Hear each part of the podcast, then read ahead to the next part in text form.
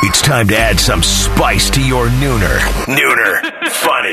This is the place where big time guests, bold opinions, and little cute doggies come together. This, this is Rothman and Ice.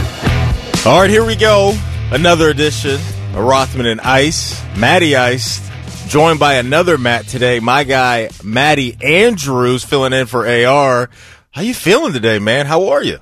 I'm well, man. It's uh, the Mats on Monday. We're happy to be here. Glad to be working with you, and uh, hopefully, uh, plenty to to get into. But hopefully, nothing too terribly crazy will change here since the last hour. But it's been a wild first uh, few hours of this Monday for sure. No doubt, man. I'm loving this. I love when we have almost too much to get into, especially coming off a weekend and especially with the breaking news just coming down that's directly going to impact Ohio State football. Before we dive into all of that, thanks for joining us, folks. Hope you had a nice weekend. Go follow our guy, Matty Andrews on Twitter right now at Matty AOSU. Here with us on the fan does a whole bunch of good work as well at the IMG Sports Network with football, baseball, and a whole bunch of other things. So follow him on Twitter right now. We'll have a, a, ton to get into, but we have to start off the top with what's directly going to affect Ohio State football. And that is the news now that Quinn Ewers, big time recruit, plays the most important position he is going to rec- reclassify here and he is going to join this 2021 recruiting class. And I think there is a lot of layers to peel back here. I think there's so much to get into, but I just want to get your knee jerk reaction to this news. What was your kind of first feeling or your first thought when this came down a few minutes ago? the first thing I thought of was perhaps more organized chaos. Um, yeah. With everything that we've seen in the last month, two months, with NIL, with possible realignment, with conferences uncertainty, with the Big Ten media days, with the football team uh, and the football season that's on our horizon. And then I, as I've thought more about it in the last, I don't know, half an hour, I guess, you know, you're looking at the most, probably the most impactful offensive recruit this school has ever had. Now he's apparently going to be here and ready to go for camp beginning tomorrow by the way, the quarterbacks are scheduled to speak tomorrow, so we'll see on all of that. yeah. But but we've got a guy here that we thought we would get to campus, and now that we've got him to campus, and apparently he's not going to be, you know, staying home or perhaps looking elsewhere. But now that he's here, and everybody's like, now wait, whoa, wait a minute, what what are we doing? What does this do to the depth? Where do we go from here? Who's the starting quarterback? Will he get an opportunity? Will he redshirt? I'm guessing he'll want to play. So uh, just a lot of uncertainty yeah. as we are on the eve of camp beginning for the Buckeyes. Just crazy. It is nuts. We talk so much about CJ Stroud probably being the guy. We don't know, but I think a lot of people are leaning that way. But you know the other names: Jack Miller, Kyle McCord, and now you got to add four, uh, add a fourth quarterback to this room where the season is right around the corner. And the reason why this is such a big story is because of the talent that is Quinn Ewers. I mean, you can go check out any of his highlights and you will be blown away by what this cat can do with his arm. Now, obviously it's on a high school level and this is going to be a big jump, but what people think this dude can be in a few years is a guy that could pro- potentially hear his name first called by Roger Goodell when he does leave for the draft. And there's so much to get into here, but I, I think I what I want to go with the angle I want to start with is the why for Quinn Ewers. Why is he making this decision? Is it NIL stuff? Is it getting to the NFL faster? Is it both? I have to lean towards it's probably both because the impact that he'll be able to make in an NIL circuit in a city like we have with a brand being attached to his name like Ohio State it's going to be through the roof. All of these guys have benefited. I don't want to say all of them. A lot of guys have benefited so far based off of this new thing that we have now in college football, and that is NIL. And I'm happy for all of these guys. So I have to wonder that part of his decision is, okay, I, look, I'm good on high school. Let's fast track that. Let's get into college and let me start to make some money off of my name, which I'm not mad at at all. And the other part of this, Maddie, I think is the NFL. Getting to the league as fast as I possibly can, that has to be part of it too. So I think when you combine both of those, I think I can understand why he would want to make a decision like this, especially where you can check off all your boxes academically in high school, get all that out of the way, clear things up, and like you said, get the campus as soon as you can here in Columbus. That has to be a driving force. I don't want to speak for him, and that's why I said I can't wait to hear from him. But when we do hear from him, I'm sure those questions are going to be brought up. Why did you make this call? What was the specific reason you made this call? And I think with all of this stuff brewing here, with the NIL, I wouldn't be surprised if we hear that as part of his answer. No doubt. I think it's probably, as you said, Maddie, a, a mixture and a combination of both and all of those things. And uh, and I'm just imagining as a 17 year old kid how my mind would be operating with all of this going on. It would be yeah. absolutely uh, just nuts mentally for me. Um, but but let's not act like Ohio State's in a sky is falling chicken little situation. They've got incredible talent. Mm-hmm. What do they have? Three five star quarterbacks now. If he does enroll, they're going to have the you know the highest defensive recruit in JTT they've ever been able to get in here. They're going to have the highest one of the highest offensive recruits in Quinn Ewers on this team. I don't think that there is. Um, well, and, and again, you say this, you'd love to hear the truth and the reality from the coaches. I'm not sure how they're going to speak. Who yeah. knows if we'll hear Ewers tomorrow or when we'll hear him. Uh, but there are, there are a number of, I would guess, uneasy people in that quarterback room. Mm-hmm. And, you know, Coach Dennis is in a position here along with Coach Day to where uh, you trust them to make the right decision and they can handle the talent. Coach Day certainly has done that before, but but they're going to be making a decision here as we get down the line as to who starts. And again, whether that starter is the starter in week two or week eight or week 13. Yeah.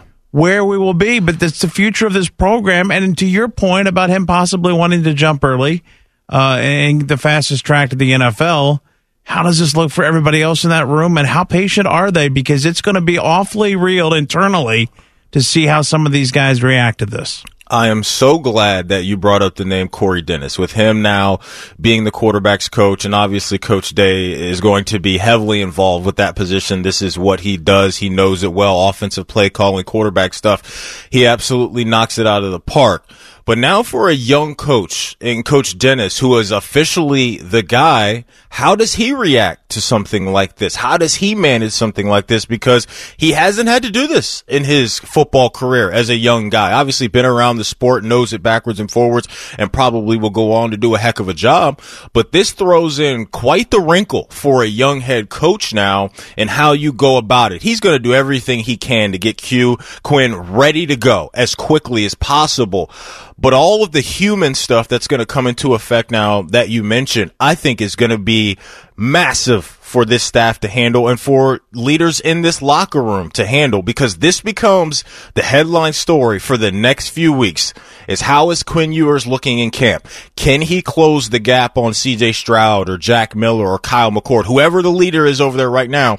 Can he close the gap on all of those guys? And the reason why it's going to be such a real conversation, I think, for a lot of people is because this guy is supposed to be that good. He is supposed to be that legit. And when you have a guy like a Quinn Quinn Ewers, we saw what a DJ Uiagalelei looked like in a, in a one game sample size for Clemson last year. If that is the type of guy that you're getting and he steps into this building, he steps into the Woody in the next couple days or whatever it's going to be, that's a wake up call for everybody. It is an absolute wake up call for the guys in that room.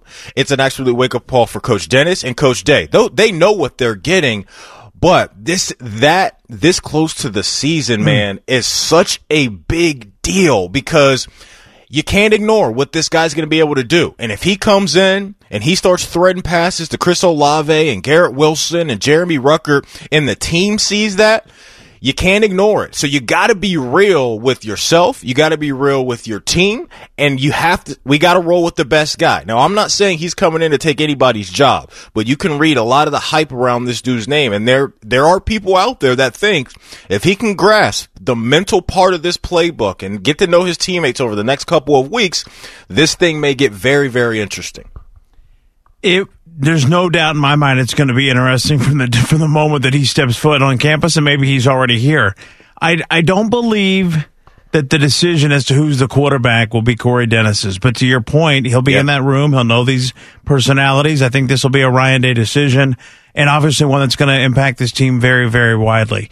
I am very intrigued to hear from and really get to observe how some of these older receivers, you mentioned Olave, Wilson, Ruckert, how these guys are going to interact and how this will all go as mm-hmm. this materializes and breaks down.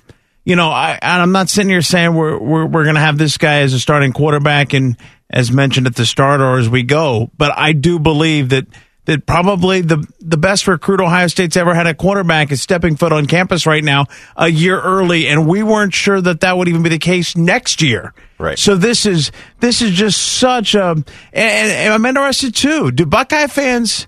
Do they feel this is more of a, a, little uncertainty or is this more of a luxury you know? Uh, are we are we thrilled and excited this is happening? He's here and it's going to happen a year early or are, or is this a little bit concerning for a team that we expect to be pretty good? I think right now it can be viewed as a luxury, but I think the reality that comes along with a situation like this is that the quarterback room is going to get thin because there's going to be a couple of these guys, in my opinion, that, that are going to hit the transfer portal and rightfully so. And I was already there, Maddie, without Quinn Ewers in the storyline here. I, I was saying, hey, CJ Stroud becomes the guy. I think somebody is going to say, you know what? I don't want to stick around and wait any longer. I want to get out of here and go play at a school to where I know I can start right away and go start to make a name for myself there. And that is totally understandable. And now that we have this wrinkle thrown into the football scenario here, I think that's an absolute slam dunk that we're going to get that. Could be sooner rather than later, but eventually I think that day is going to come. And now that we have this redshirt rule out there that we all know about. You can play within those four games and still be a redshirt and all that. Like, how does the staff handle that? Because you're trying to, you're trying to get a young quarterback going, no matter who it is, no matter how confident you are in a CJ Stroud or one of these other guys to be the QB1, when you go play Minnesota, when you go play Oregon, that's a different world there. That's a that's a body shock there when you're facing a different opponent and they're throwing different looks at you and the defenders are running at a different speed than what you're used to seeing, you know, Sevyn Banks run and break break down off a route and try to pick your like your ball off. All those little details of football that we don't really necessarily care about as football fans, like those things matter and how that is handled, I think is going to be fascinating. And how they bring Quinn Ewers along during the season is going to be a big thing for us to watch because if he starts getting reps and the fans start to see flashes of Quinn Ewers in game action and he starts to deliver, the noise is going to be even louder. So that part of it how they manage the in season stuff with his redshirt ability with that four game rule. I think is something that we definitely have to keep our eye on because the noise is going to be loud over the next few weeks, I'm sure, based off of what we're going to be talking about with this Buckeye football team. But once we get to week one, how much of Quinn Ewers do we see? Because the coaches know they have that little pocket of time to use it and still be able to use a red shirt on them if need be. That's exactly right. And then, and going forward, as you mentioned, you expected perhaps to be a casualty or two from that room this season. Yep. Now you add another another bullet to that and and, and a four person rotation or so, or how that might figure out into playing time going forward. Again, but the trust here has to lie, I think, on a guy that's proven with quarterbacks, at least in his time here and his time in the league, that he in Ryan Day, that he knows what he's doing there. Uh, just just an unbelievable dynamic, though. Thrown into the fire with Ewers' arrival, allegedly, uh, perhaps even here already yeah. going into what is the beginning of camp. And uh, I, I, don't know that a week or two ago anybody really thought that this was going to be reality until that story broke five, six days ago that perhaps he would come early. Look, man, if you're a Buckeye fan, you don't have much to worry about. You really don't have much to worry about because what's going to happen down the line is a couple of these guys will probably transfer one or two, I'm sure. And in my opinion, the recruiting train is going to continue to roll. It's just going to be a matter of this staff filling those spots, filling the gaps between classes, where they need to fill the gaps between classes because I'm with you and, and you're dead on right. With Coach Day at the helm, him being such a hands-on quarterback offensive guy and really knowing that stuff backwards and forwards and the development of coach Dennis, the position's going to be all right. This isn't, hey, we're saying that there isn't talented guys here to work with it's a good problem to have. This is a good problem to have now because you have too much talent on the roster. So whoever the guy is for the next couple of years taking snap on Saturdays, that dude's going to be an absolute baller. I think where the concern may start to come in is what does the depth look like behind those guys because of the domino effect because of this decision right here from Quinn Ewers. So if you're just hopping in with us, big time recruit, Quinn Ewers, he is reclassifying. He is going to hop right into this 2021 recruiting class. He is going to get things going ASAP here in the month of August and get right in on this quarterback competition for Ohio State. Just a small period of time before we actually start playing some real football. If we get any more updates on this, we will definitely keep you posted along the way when we come back quite a little interesting weekend for our Red Legs. We'll touch on it next. Rothman and Ice right here on the fan. A media legend and a spiky shoulder padded ex linebacker and their dumb producer, Bishop and Laurinaitis. Weekday mornings from 9 to noon. The fan. The hardest working show in the business, or at least at this station in their time slot. This is Rothman and Ice. Welcome back in, Matty Ice and Matty Andrews hanging out with you today. Our guy A and R AR taking off a much deserved day off. If you're just now hopping in with us, big news on the Ohio State front. Quinn Ewers, he's going to enroll early here at Ohio State, participate in preseason camp, and potentially get out there on the field this season. So uh, big time domino falling on the Ohio State football front. Anything new comes from that. We will definitely keep you posted. Look, you know what crept up on me, Maddie, was look at the Hall of Fame game this week. You get the yes. Cowboys and the Steelers Thursday at 8 p.m. Look, the reason why I bring this up is because one, I'm a crazy football nut, so I'm excited about any football that we get from now until February that we're locked in. It's football season officially, but this is a big moment, could potentially be a big moment for Dwayne Haskins because this is where he can start building positive momentum in a right direction and potentially showing the Steelers why I could be the guy moving forward. I saw a couple good things about what he's been doing early on in camp, and I get it. It's camp. But I think this is going to be something I can't wait to watch this week when we get to Thursday night is not only is it football and guys getting after it for the first time, since Tampa wasted the trophy. But what does Dwayne Haskins look like? Because obviously this is a new chapter in his football career, and I happen to think he is in a really, really good situation. So I'm hoping that he's locked in, and I'm hoping that when we see him Thursday, if we see him Thursday, that he goes out there and balls out a little bit, man. I agree, Matty Ice. It's a, it's a good point. Some would argue it's his beyond second chance, but it's it's yeah. definitely another opportunity. It appears that they're setting the table for him very nicely to to have a chance to run with that opportunity and at least be in the mix. Uh, and who knows going forward with Ben Roethlisberger's future, uh, and if Dwayne is able to step up and and, and make um, some certainly some headway there. Mm-hmm. There's there's a potential. Uh, you mentioned football starting this week. I did read a tweet earlier where it's going to be the first time, uh, obviously, where there's a game, but there will be a, a, game each week between now and the Super Bowl. So yeah. so football is back, and, and yeah, I guess that that is that's something. Uh, and I'm not sure if we're exactly going to head this direction, but that's something as a Reds fan where if I can get through the summer, my baseball team's kept me occupied uh, to, to get to football season, it's always been a good summer. Yeah, no doubt. no, no doubt. So let's go there. Let's spend a few minutes there on the Reds because this has been a it's been a I think a fairly solid season for them. Hasn't been crazy uh, crazy lows, hasn't been crazy highs. I think they've been kind of right there in the middle for the most part as a team collectively. The offense has been doing their part night in and night out it seems to me, but I can't get over what went down on Saturday because the Reds followed up Saturday's night's loss with a win yesterday. But I, I, gotta, I gotta get after our guy David Bell just a little bit here because it was such a questionable situation to me to go to Sean Doolittle late in that game Saturday where you had Dominic Smith coming up and all the numbers are right there smacking your face telling you that this is a guy that does really well against lefties. And what does he do? He walks off the game. And the only reason why this is one of those situations that I can't really get over just yet is because when you're contending for a spot in the playoffs and you're scratching and clawing for every single dub that you can get, those are the ones that we'll remember if for some reason we're a game out or a half game out or whatever situation would that it would be to not go in our favor.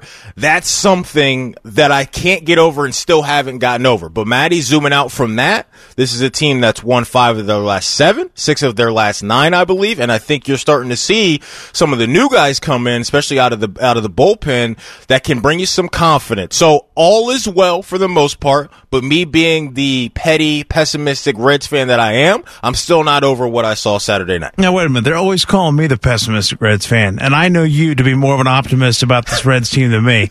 I would encourage you, Matt, to get over Saturday. They won yeah. Sunday. They had a great bounce back if you were to talk to anybody in that clubhouse, they'd be like, "Saturday, what was Saturday?" Yeah. And I'm I'm with you. I thought there was a mistake by David, and uh, you know it's a little bit tough for me to get on here and be really really harsh on him because it's a friend of mine, and I worked yeah, with him for a year, and uh, but he made a mistake that day. I believe they should have won that game. They would have gained a game in both the wild card and the division. But but this team, I think Matt, by now, I think we're we're learning that it's unlikely they're going to get Milwaukee. I mean, Milwaukee basically kept a seven game lead all week, and the Reds went five and two.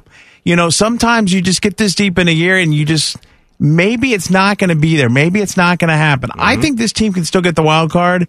I am I'm pleased that they made a couple of these moves to the bullpen. I think they came about three four weeks too late. There clearly have been eight to ten, maybe a dozen games where the bullpen is has been responsible largely to this team faltering. But at six games over 500, that equals your season high. They're still right there. As I said, they've They've got us to football season. I think they've got an opportunity to get the Padres. I'm not sure.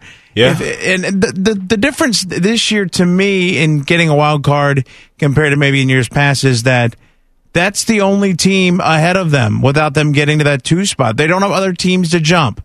So it's right in front of them. They're going to have to play well. 19 of their next 20 teams have losing records. The Indians, the lone exception, coming up next Monday. So they're going to have an opportunity against Pittsburgh and Miami to get healthy here don't count them out, but gosh darn it, Brandon Beam, you can't print the shirts just yet.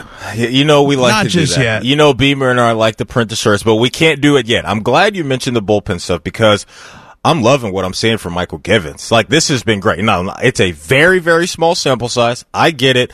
We're only looking at three innings pitched, but the dude's giving up one hit, four Ks, and the thing that I like the most is his pitch count in the game so far. 11 in his first outing, 21 in the second, 13 in the third. The dude has been really, really efficient coming out of the door. And you have him now, and you're waiting on some other guys, Tejay Antone, Lucas Sims, guys that were showing that they probably were some of the better options in the bullpen that was bad all year. But those two guys probably brought you some confidence. You combine those guys, if they can get right with a Mychal Givens and some of the new faces they also brought in along with Givens, I think that could really, really help out this team shorten the game because offensively they've shown us and they showed us again this weekend that they can probably go toe to toe with any offense out there. And as long as that holds up at the back end, I think the Reds can stay in this race. But we can't exit this segment talking Reds without showing some love to, to Kyle Farmer because oh. Votto has soaked up a lot of the spotlight recently, and rightfully so, with the historical stuff he was doing. But over the last 15 days, Kyle Farmer's batting 443. He's got three home runs and he's got six RBIs and he's picking it at shortstop. This dude, probably not a household name at all around Major League Baseball, but what he's done since the All-Star break was over, this dude has been balling, and right now he is locked in. Yeah, believe it or not, that shortstop thing has worked out with him. Uh, we, you know, Suarez there to start the year, and some would argue, wonder why he's still in the order, but nonetheless playing third. Farmer's been great. Winker was really good, of course. Votto had the run. Schrock with five hits yesterday. They're getting what they need from their lineup and from their defense. And as you said, they've got a number of guys, a couple of starters, in fact, in Moustakas and. Uh, uh, the center fielder Senzel, Senzel isn't yeah. rehabbing with Louisville, which is on now to play in St. Paul. So yes, they've got guys close. Uh, Sim started yesterday there in Iowa against the I Cubs, a one inning for him. So that back into the bullpen, hopefully shoring up. But you, you're right, Farmer's been really good there at that shortstop spot. Got to take a break. When we come back, NFL training camp is rolling. We mentioned the Hall of Fame game is just a few days away. We'll talk to Doug Kyed from PFF about everything going on in the NFL world after this. It's Rothman and Ice right here on the fan. Always imitated, never duplicated. Your heritage sports talker and flagship home for Ohio State athletics. The Fan, Ohio sports destination. One of them survives on almonds and broccoli. The other crushes frozen pizza in his unwashed sweats. You're listening to Rothman and Ice. Welcome back in, Rothman and Ice. Matty Ice and Matty Andrews hanging out with you today. Time for us to head out to the Bryant Heating and Cooling Systems fan guest hotline. Talk some NFL with our guy Doug Kyed over at PFF. Doug, thanks for your time. How you doing, man? Absolutely. I'm doing well. How are you guys doing? Thank you. We're doing well, man. Thanks for asking. Big news for us over the weekend involving the Brownies and Nick Chubb getting a contract extension. When you looked at the numbers and you've had a chance to think about it, do you like how that contract now looks for the Browns and both Nick Chubb? I do. I actually especially like the way that it looks for the Browns. Uh, they got really one of the best running backs in the NFL on a somewhat affordable contract, especially for a guy like Nick Chubb, who has been so good the last couple of years. You know, ranks about sixth overall among running backs in total value, average per year, total guarantees. So I, I like that deal for the Browns. I know that it's a lot to spend twelve and a half million dollars or almost that much on a on a running back, but their offense is so heavily built around Nick Chubb uh, that I think it, it does make a lot of sense to make that deal.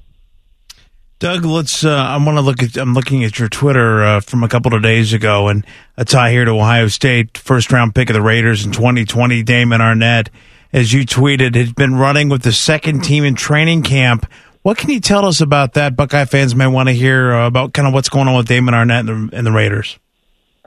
Yeah, it's it's kind of a tricky situation where they've had a lot of first round picks over there with the Raiders over the last couple of years, and they're just not working out that well so far. Uh, Damon Arnette is, you know, one of the latest guys there. Where Raiders brought in the new defensive coordinator and Gus Bradley. Uh, they're not quite sure at this point how Damon Arnette is going to fit into that system, and and that's a that's a tough situation when they just spent the 19th overall pick on him last year. Uh, he was also dealing with uh, you know some some off field things uh, this off season. Seems like he's doing better in that regard at this point. Uh, but right now, it does seem like he's you know fourth or fifth on that cornerback depth chart, not running with the first team. At the same time, pads haven't come back on for the Raiders yet. It's still early in the process, but I think that you would like to see a first round pick from one year ago really entrenched as a starter entering year two, and that's not happening right now. Doug Kyed from Pro Football Focus joining us here on Rothman and Ice. Doug, some uh, pretty big injury news, unfortunately, coming down not too long ago with Frank Reich uh, officially announcing that Carson Wentz is, is going to have to need surgery uh, for what now is looking like a foot injury. Looks like he's going to be out from five to 12 weeks. Does this change at all, though, how you view the AFC South? Were you very high on the Colts? Did you think that they were the team that people were going to be chasing in the AFC South, or do you view it as maybe teams still chasing what Tennessee is going to be thrown out there? I personally think that Tennessee probably would have been the front runner even with Carson Wentz healthy. I think that at this point they've kind of distanced themselves a little bit more from the Colts because you probably are going to see Jacob Eason, who was a 2020 fourth round pick, uh, coming in there to start for the Colts. I feel like the Colts were so built to win this season outside of the quarterback position, and then they took two pretty big risks this offseason, not only signing or trading for Carson Wentz, who's been often injured during his NFL career, one of the NFL's worst starters last season, but then they also let Jacoby Brissett walk in free agency, and they've got Jacob Eason, who's completely unproven. He's never even taken a preseason snap as their backup. And now this is already coming back to bite them with Wentz, as you said, five to 12 week timeline. That's a wide swath of time right there. And you probably would see, unless they make some sort of crazy deal for a quarterback, which would probably also be ill advised to use even more resources on that position. You're probably seeing Eason as the starter there until Wentz comes back. Doug, the Pro Football Focus offensive line rankings re- uh, recently came out, and uh, as a Bengals fan, I, I, can kind of look at this and realize what's coming up and what we've had in the past.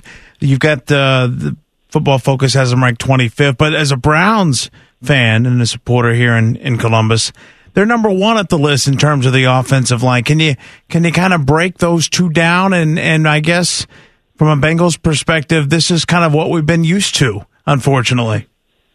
For sure. I mean, yeah, the the Browns number one there, and it's they've got a really solid line across the board, and they've also got some upside there, just with with Jedrick Wills still, you know, developing as an NFL player. It seems like they could even be significantly better this season uh, if Wills does take that next step forward. And then, you know, as we mentioned with Nick Chubb, it's really smart how they are building that team with Chubb, Kareem Hunt, the offensive line. Everything's kind of moving in sync where you see where that offense is going. Uh, you know, with the Bengals, it's another team that, you know, could have some upside because of Jonah Williams in there, but it just really not as solid of a group overall. A guy like Xavier Su'a-Filo has been around, kicking around the NFL for quite a while.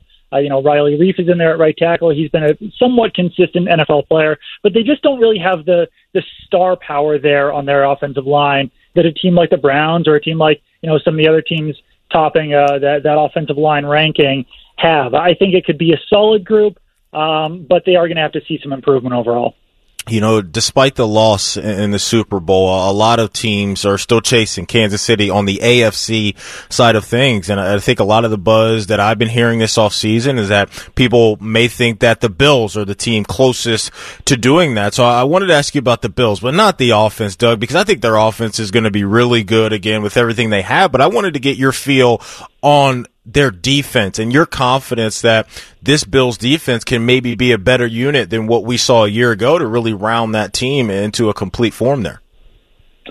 Yeah, I think that they do. I think that they've got some young players in there who could still take some steps forward. I think that that's really key about making their defense you know, getting them into that next upper echelon. A guy like Ed Oliver at defensive tackle, I think that he's a guy who could make take another step forward. Tremaine Edmonds, I know that he's regarded as one of the better linebackers in the NFL, but he still has some holes in his game that he could fix. So even if you see that from a few of those guys, then I think that they could really take that next step forward. Another guy like Tre'Davious White, he wasn't maybe quite as good in 2020 as he was in 2019. Uh, so all I think it will take is just some minor improvements there on their defense uh, for them to take that next step forward. And you mentioned the Chiefs.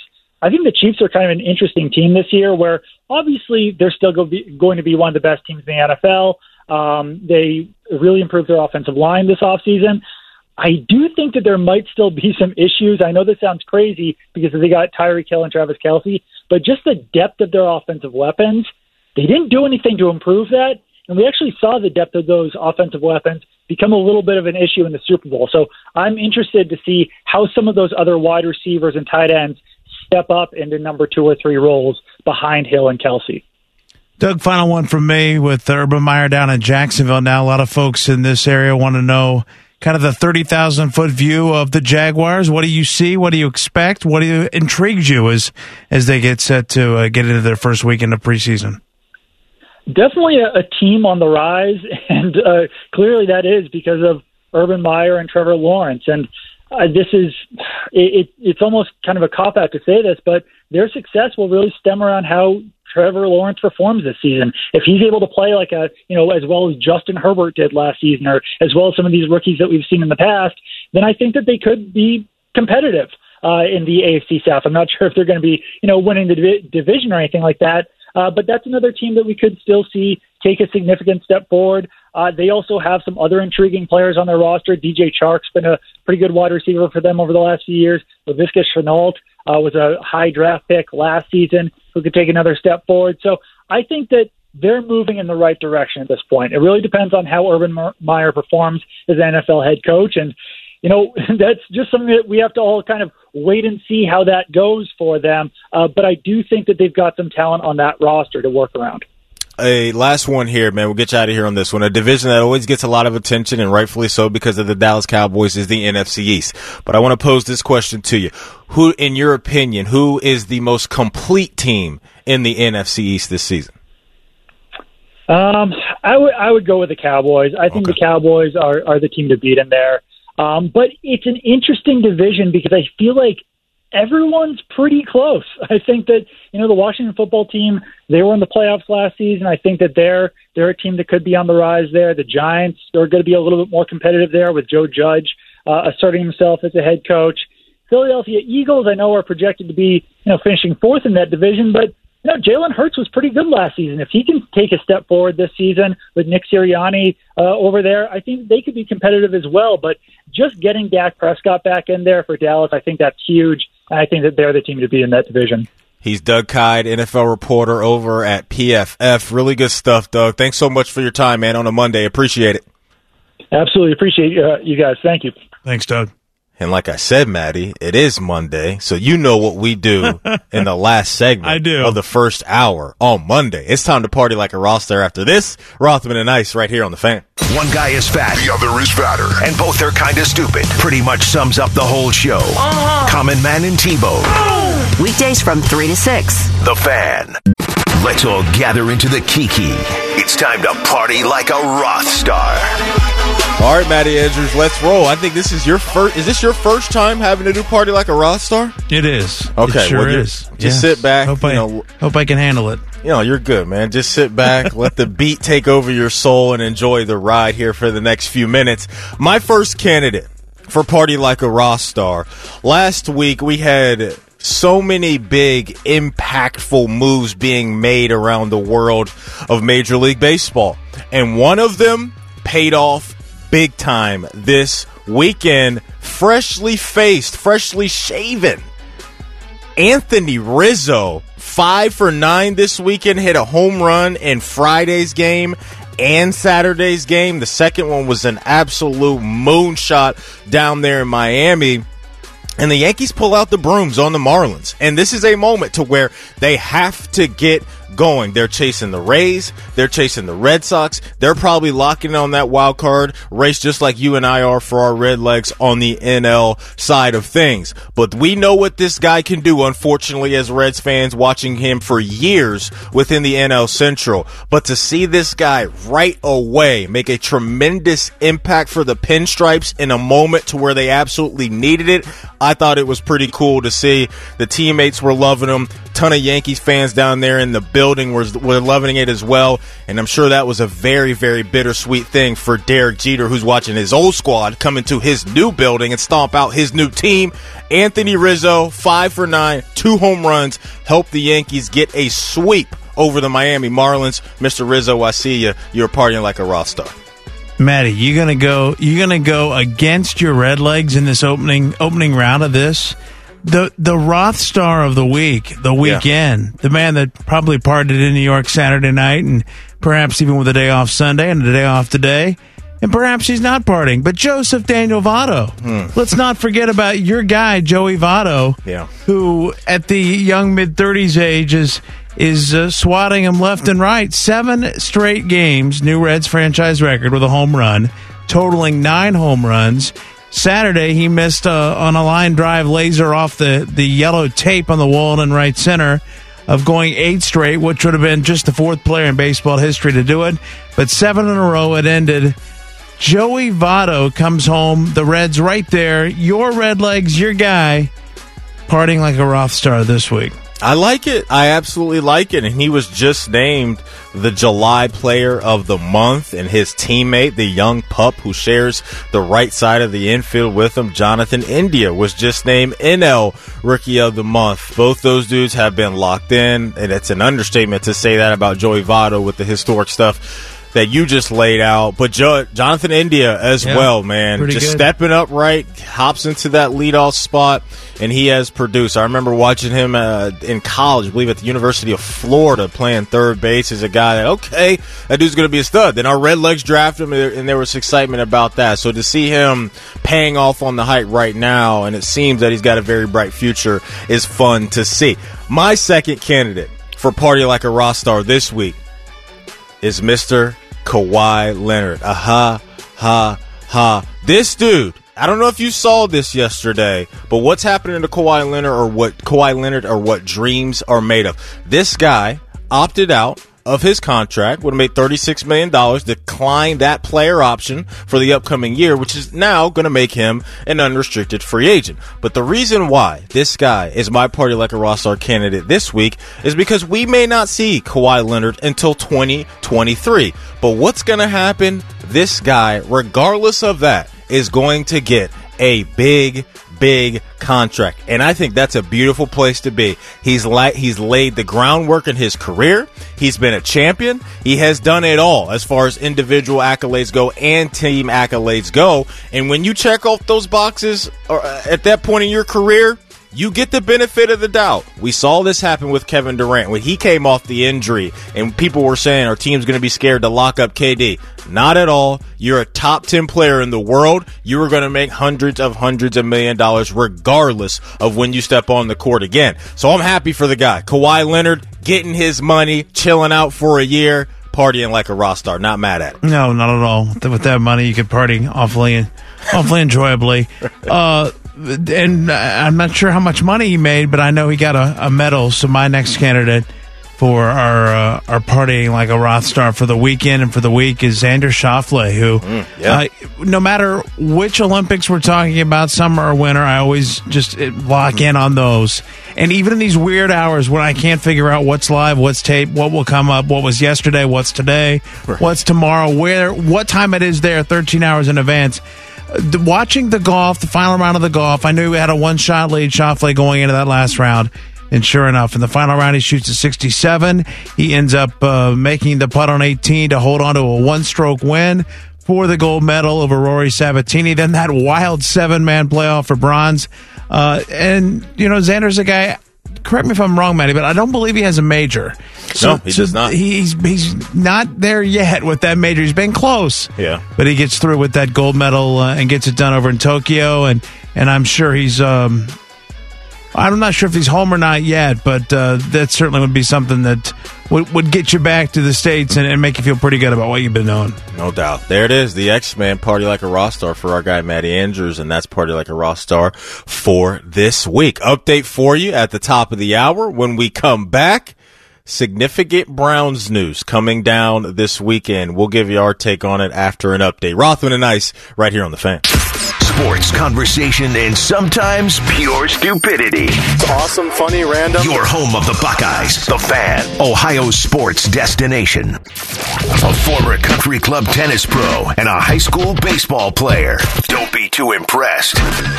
You're listening to Rothman and Ice. Welcome back in, Matty Ice. Matty Andrews filling in for our guy AR today. Which one of those were you? The former pro or the former baseball player? Uh, there has never been anything as professional attached to my name, even to this day. There's been nothing professional attached to my name. You're a pro. You're a pro. Yeah, is that that's what we want to call this? that's what we want to call this. And I don't think Maddie, I've ever even stepped foot in a country club in my life. So no, that has never happened to me. I'm just the old baseball player from Pick North, man. That's all I'm doing. What kind of football team are the Panthers going to have this year? Do you know?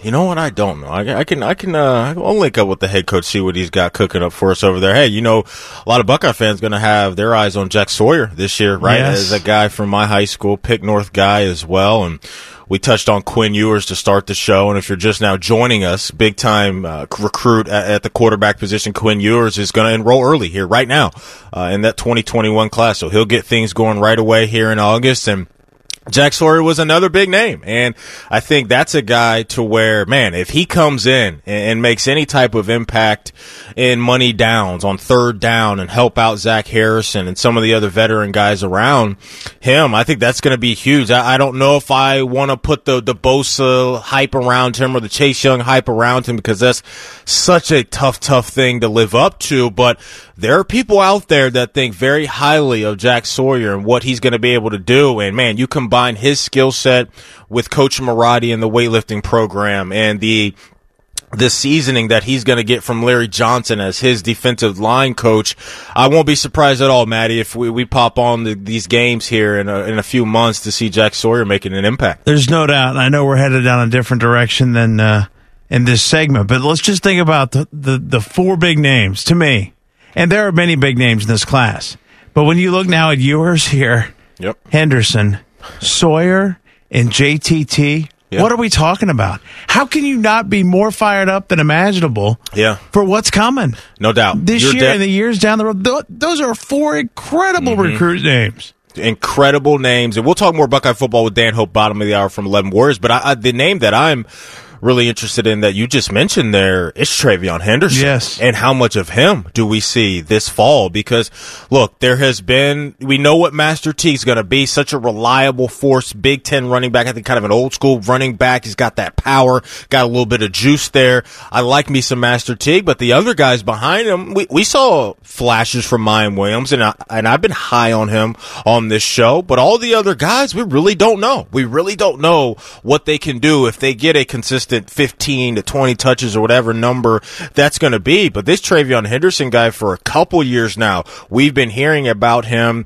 And Maddie, you remember that game at Indiana, where we had been hearing so much about J.K. Dobbins as a true freshman, what he was doing in camp, and I wonder if we get some of that here in the next couple weeks when those guys really get rolling, because there's no doubt, like you just said, he is one of the more talented guys that they brought in in that class, and I think he can carve out a nice role there. Obviously, if he stays healthy and he does what he does in the needs to do in the film room, because the talent's there. I think it's undeniable when it comes to TreVeyon Henderson. Yeah, that, that's a room I think that's probably a half dozen deep legitimately. Look at like at Marcus Crowley. Yep. Let's not forget about him. Steele Chambers apparently is playing a little bit of both offense and defense.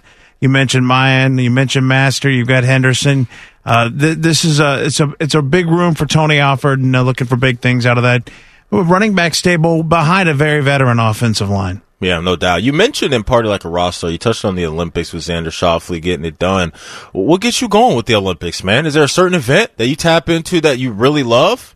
Not not particularly. No? And obviously, Okay. I'm following baseball pretty closely right now. Yeah. I enjoyed the pool, man. It's like well, swimming, but then you just you, it's just it's fascinating to me, and and the amount of stamina and endurance those those athletes Oh, compete with. Yeah. Um, and track and field will be enjoyable this week. There's a, a local kid, Clayton Murphy, out of Western Ohio. There are some family ties too, so we're pulling for him. But uh, it's just uh, it's always exhilarating to me to watch these people compete and, and how they do it. Uh, and seemingly every year we're we're every four years we're we're right at the top in terms of uh, the good old U.S. of A. It's fun, man. It really Yep. is fun. I know that the you know the time difference for a lot of people is throwing a lot of people off because it, it is kind of funky trying to find exactly what's going on and catching it live and all that. But for me, I'm I'm big on the basketball. That's always fun for me watching those guys link up. But the the diving, I kind of enjoy. I don't know why. That's something that I like. Like if we're going down the pool route, like.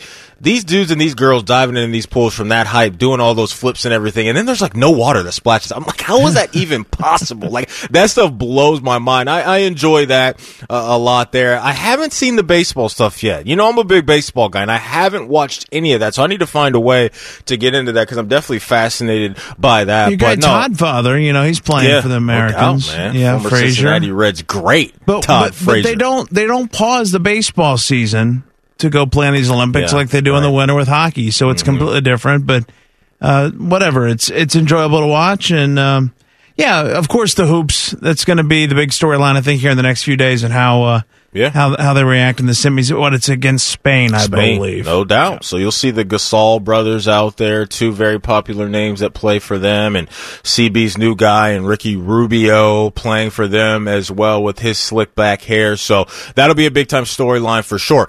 Big storyline for us this off season has been what are the Browns going to do with some of their young pieces that are due up for a nice payday, whether that be Denzel Ward, Wyatt Teller, Baker Mayfield, or Nick Chubb? And the first guy in the clubhouse to get it done is Mr. Nick Chubb. And he got an extension done this, this weekend. And where this is going to put him at as far as the money laid out year to year as far as running backs goes, for right now, he's ranked sixth. Coming in, you got Christian McCaffrey, Zeke. McCaffrey's at 16 million. Zeke's at 15 million. Alvin Kamara's at 15 million. And then you get to Dalvin Cook, Derrick Henry. Those guys are at 12. And then you follow that up with Nick Chubb's new deal at $12 million right now. When you saw that number, did you like the way that this deal was kind of taking form for the Brownies? I, I do, and I think Cleveland right now is the most complete team in this division. I know that you might not agree with that with your Ravens, but I, I think the Browns have a chance to have a really good year, and I think that this is a very solid signing.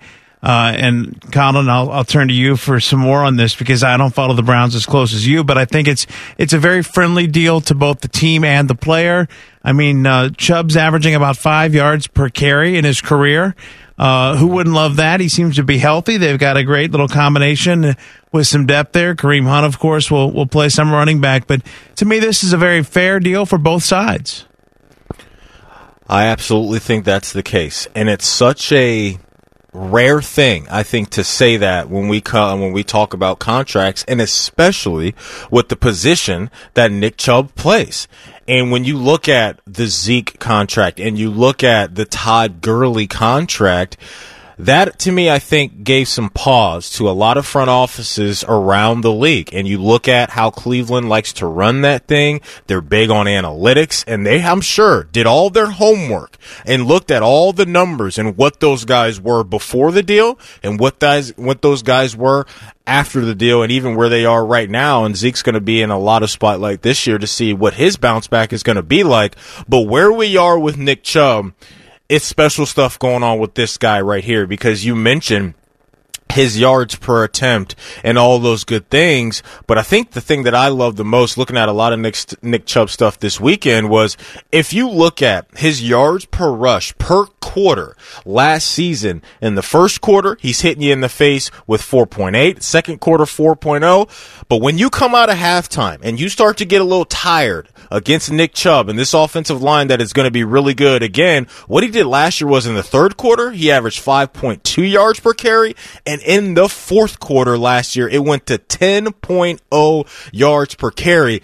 That's what this guy can do. He is the definition of a bell cow back to me. He's the definition of a power back that can hit you with some long speed as well. So when you look at what Kevin Stefanski wants to do with this offense and the offensive line that he has in the division that they play in, you've got a power back to where when we get to that latter portion of the season, as long as he's healthy and when that weather starts to turn up and get cold a little bit with all the craziness we know that can happen up in Cleveland when it comes to weather and all of that, this is a guy that defenses don't want to see late in the game because of the wear and tear and the power that he's going to continue to hit you with game in and game out. So there are so many good things I think going on right here with this deal. And I think when you look at the number that he's at right now, I don't think this is a bad deal for either side of it because when you, the cap hit right now for the Browns, I don't think it's going to be bad over the next couple years. And Nick Chubb's looking at this thing and probably saying, "Look, man, I can hit the market again at 29 years old. That's Maybe right. get another extension done with the Brownies at age 28."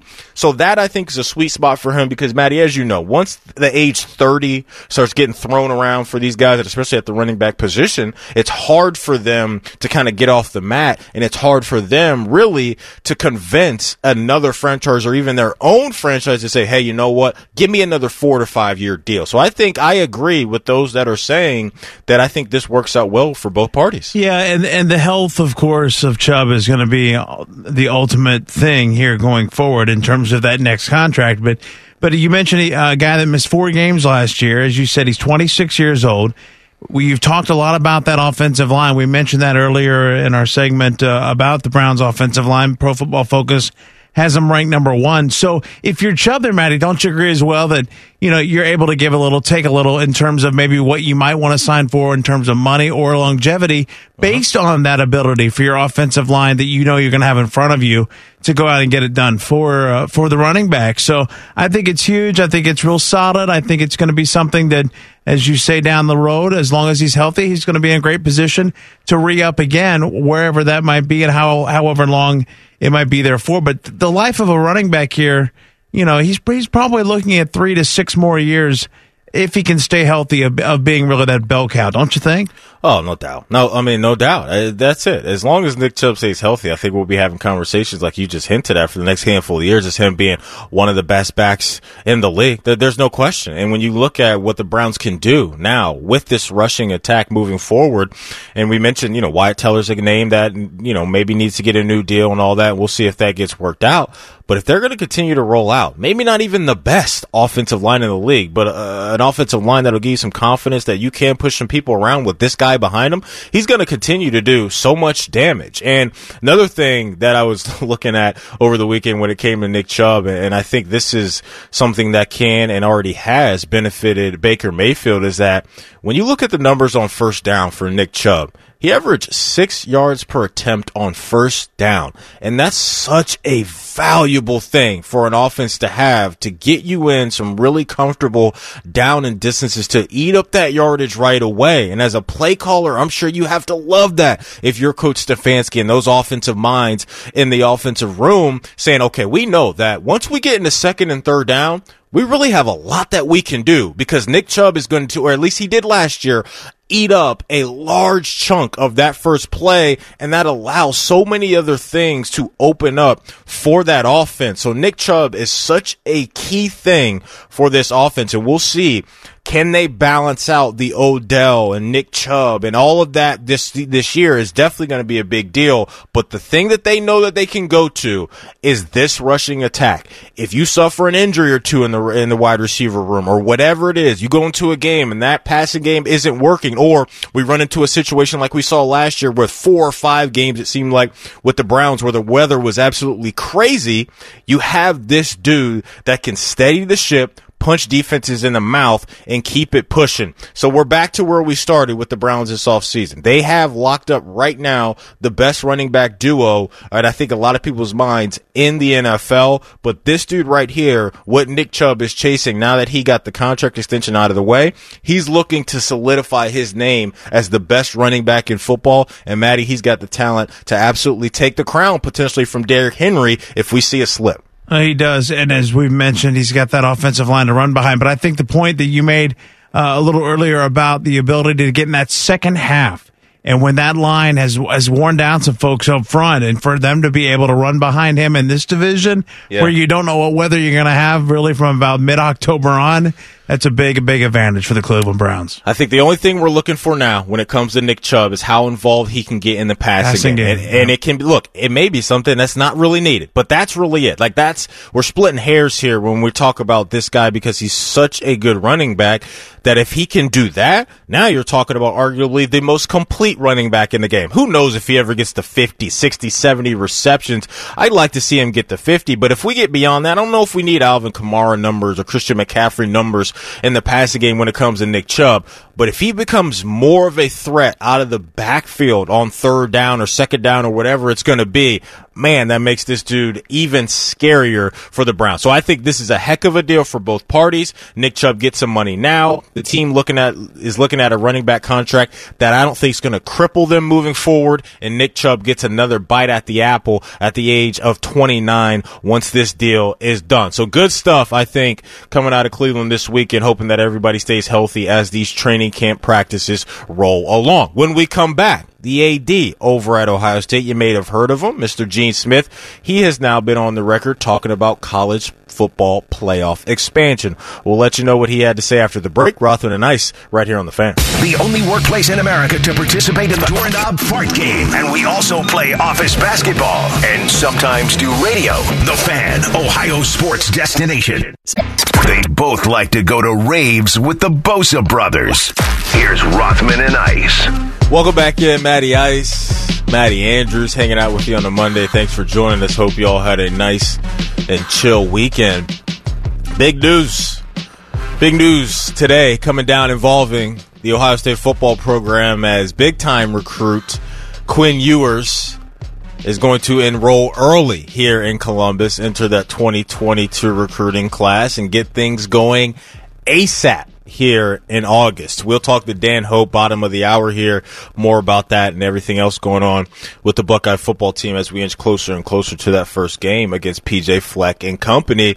Maddie, as you know, big storyline for us this summer has been the news about the college football playoff eventually expanding to 12 teams and they're still working through things. There are meetings that still need to be had here within August and September. Conference commissioners, everybody involved, presidents, you guys know how this thing's going to go down. So they're still working through all of the details, and I'm sure, you know, when and where you're playing all these games. Obviously, they need to work through that. But it seems that we've had a ton of momentum behind this thing, and eventually this is going to go down. And as we all probably are expecting, Ohio State's going to have their name as a football program attached to the college football playoff more times than not with the way things seem to be rolling right now under Coach Day and especially on the recruiting trail. But Gene Smith, the AD obviously for Ohio State, has come out and said, quote, I think the pause button should be hit. We need to evaluate the landscape and what it's going to look like. We still need to evaluate the 12 team playoff. We don't need to rush into that when there's legitimate concerns that need to be addressed. And I agree with him on that. I think we do have time to get this thing done, but I also think, Maddie, that just the way we saw that quick sign off on Texas and Oklahoma joining the SEC, I think that everyone involved in this decision, presidents, chancellors, everybody that has to make all these schedules, are going to try to get this thing done as fast as possible. It's coming. It's just a matter of when we get all the finite details about how this thing is going to look in a handful of years. Yeah, I agree. And I agree with what Gene said. But unfortunately, I don't think they're waiting either. And I'm not sure that. And that will be, the, I guess, the big thing. And obviously, Gene Smith is probably one of the the top couple of uh, most respected ads, and certainly yep. with what he's done and what he is able to pull here and the power he has within within the system uh, at Ohio State. So, will there be folks listening? Will there be people agreeing? Uh, will or will or will there be folks that just turn their head and march forward with what's going on and hope to get a 12 team playoff sooner than later to ultimately help perhaps you know some of their schools become more of a, a player in this playoff and and financially help them. But I yeah. think Gene has a, a really solid point. I, I agree with the fact that you know, let's just look at what we've we've talked about here already today. And when you look back on the last couple of months and how much change there's been, and where are we headed, and the term "Wild Wild West" continues to come out, and yeah, uh, and it's it's uncertainty. It's I mean, look what you know. Ewers, to my knowledge, the first kid that will will do this a year early, skip high school, come on because of NIL. Where where are we headed with all this stuff? It is it's wild. I, I, think in five years we'll look back and think, what happened so quickly? How did it happen? How did we get here? Mm-hmm. And uh, I think Gene speaking and those concerns are probably very realistic. And again, how how much folks either follow along and agree with that or not within the game, we'll find out where we are right now with college football obviously is unprecedented territory.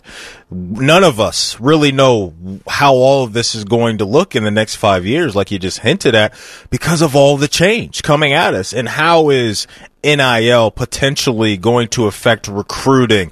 How is the college football playoff expansion potentially going to affect recruiting? How is the expansion going to affect how we view the regular season? That's been kind of my big thing as a big fan of the sport that is college football is that look, man, like, yeah, when we get to the end of the year, is it going to be fun to say, yeah, we got more teams in the kind of the, in the dance, if you will? Sure, that may be fun, but what I'm worried about, Maddie, is how we're going to feel about the regular season now. And I think we're going to little lose a little bit of that sizzle now because so many teams are going to have an opportunity to take a swing at at the ultimate prize. Now, look, you may be on the Dabo side of things and saying that there's not going to be 12 teams worthy of it, and there's going to be, you know teams getting blown out and all that. And I think those are legit concerns when it comes to that. But the driving force of all of this, both Texas and OU jumping the SEC, and now this type of conversation we're having about the college football playoff, it's the money. Uh, it's just there's too no much doubt. money that's been out there on the table for both all, both parties here now with this NIL stuff and with these universities looking at the college football playoff and these TV brands and everyone looking at just all the money that they can make. I honestly believe that that is I think the driving force for some of the stuff that we're seeing now around college athletics. It's always been about money, but I think even more so now, Maddie, where we are with college football football, especially that there's so much money out there that everybody's trying to grab it, man. Money out there, and what will with this realignment allegedly of the SEC and how soon that will happen? What will a, an eight and four SEC's team? Mm-hmm. What will their argument can be compared to a you know a ten and two ACC squad, eleven and one Big Ten, and and and where will that come into play, and and and how the politics will play in terms of how many schools are going to get bids from within their league based on their power and based on their schedule. Because there's no doubt that you add an Oklahoma and Texas to that SEC, an already strongest league to me in, in football, that's going to make it uh, just a, a, a little bit more difficult to prove that you you've got a Pac-12 team at 10 and 2 that deserves to be ahead of maybe a, a 9 yeah. and 3 or an 8 and 4 SEC school. So we're we're headed down a wild wild sticky situation, I think. I th- I think we both know and I think a lot of people listening know what the argument's going to be coming from those people that are wrapped up in the SEC world. Sure. It's the conference that we're in. Hey, yeah, we lost 3 we lost 3 games this year, but look who we lost to and how did it look? And we've got the best conference. And I think Texas and Oklahoma started to realize that is, hey, look, man, we can be the big dogs out here in the Big 12, but we need to show to everybody that we're much bigger than this. We're better than this. And we don't want the other teams in the conference holding down the perception of what we are because when the Big 12 gets brought up in college football playoff conversation, it gives you kind of an eh kind of feel because what did they really go through to get to the college football playoff? Now those questions seem to be eliminated for Texas and OU because what they'll have in their corner, and it's, it's smart, on their resume when it comes to college football playoff is look at who we played and the conference we had to go through to get to this point, and it's going to be hard to push back on that. So, change is coming a lot of changes coming to the college football world, and we all got to embrace it, no doubt. When we come back, Dan Hope from 11 Warriors, he'll hop on. He will talk to us about the Quinn Ewers situation and everything else going on with Ryan Day's football team. It's Rothman and Ice right here on the fan. We've been your Jackets flagship station since day one. All the goals, all the action, all the memories. Your home for the Columbus Blue Jackets, the fan, Ohio sports destination. Hey. Insightful and thought provoking sports conversation for your lunch hour. You're listening to Rothman and Ice. Welcome back in. Rothman and Ice, Matty Ice, Matt Andrews hanging out with you on a Monday. Thanks for joining us, folks. Time for us to head back out to the Bryant Heating and Cooling Systems Fangas hotline. Chop it up with senior reporter over at 11 Warriors, Dan Hope. Dan, good to talk to you again, man. How are you? Good. Thanks for having me, guys. Yeah, thanks so much for your time. Obviously, a lot of stuff happening right now as we edge closer and closer to week one. Just a little the, bit. yeah, no doubt, right? But the headliner today is Quinn Ewers and him, you know, being an early early enrollee now in the 2021 class. What type of impact do you think this is going to have on this year's season? Yeah, that's hard to say because I mean you're talking about a guy who hasn't even arrived on campus yet. The season starts one month from today, so I think the likelihood of him winning the starting quarterback job going into the season opener at Minnesota on September 2, I think that's pretty slim because he would have to make up an incredible amount of ground in just a couple weeks' time to get to that point. But the question I think really is is whether it's CJ Stroud or Kyle McCord or whoever's starting at the beginning of the year. Can that guy lock down that job to where there's no question that guy should be the starter all year long? Or could Quinn Ewers come along as the year progresses and potentially contend to become the starter at some point this year? Because, you know, you think back to Tua Tagovailoa playing in the national championship game at Alabama. You think back to Trevor Lawrence taking over midseason at Clemson. When you bring in a guy that's this talented, the possibility of him you know, come at some point in his freshman year becoming the best quarterback on the team and a guy that clearly needs to be on the field is certainly out there. So it, it's going to be fascinating to just see how this entire season plays out because I don't know for sure that the starting quarterback competition that plays out over the next month is necessarily going to determine who the starting quarterback is in January. You kind of read my next question, Dan. It was going to be uh, and obviously, there's probably a lot of excitement today, but also probably uh, a number of folks that have a lot of questions and, and concerns about where they might stand and what might be coming. But do you believe that Quinn Ewers will start at quarterback at some point this year at Ohio State? And uh, I don't know. I, I think it's possible. I think if I was going to bet on it right now, I, I think I would say no, just because he's coming in in August, and also because – the other guys in that room are talented. I mean, C.J. Stroud was almost a five star recruit. Kyle McCord was a five star recruit.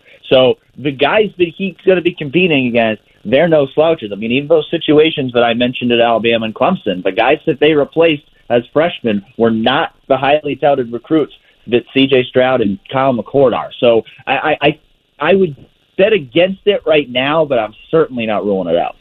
Dan Hope from 11 Warriors joining us here on Rothman and Ice. And Dan, as you know, regardless of which quarterback wins the job over the next handful of weeks, we know that a strong running game can help out any quarterback and really balance things out for them. Do you think that the guys that are listed on paper right now, they're going to be a unit um, that is going to provide a lot of punch for this offense this year?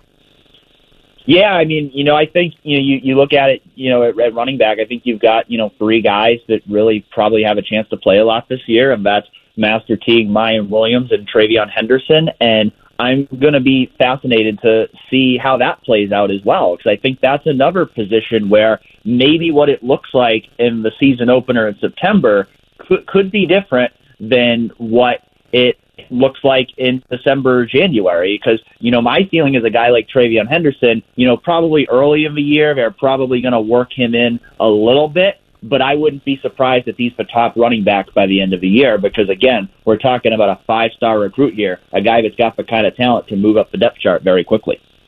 Dan, there's going to be very little uh, practice time this year. It looks like in fall camp where the media will be accessible to watch what's going on. But what are a couple of the things you're going to be keeping your eye on when you have that ability, uh, whether it's on offense or defense, to watch this team practice and, and what you'll be looking for?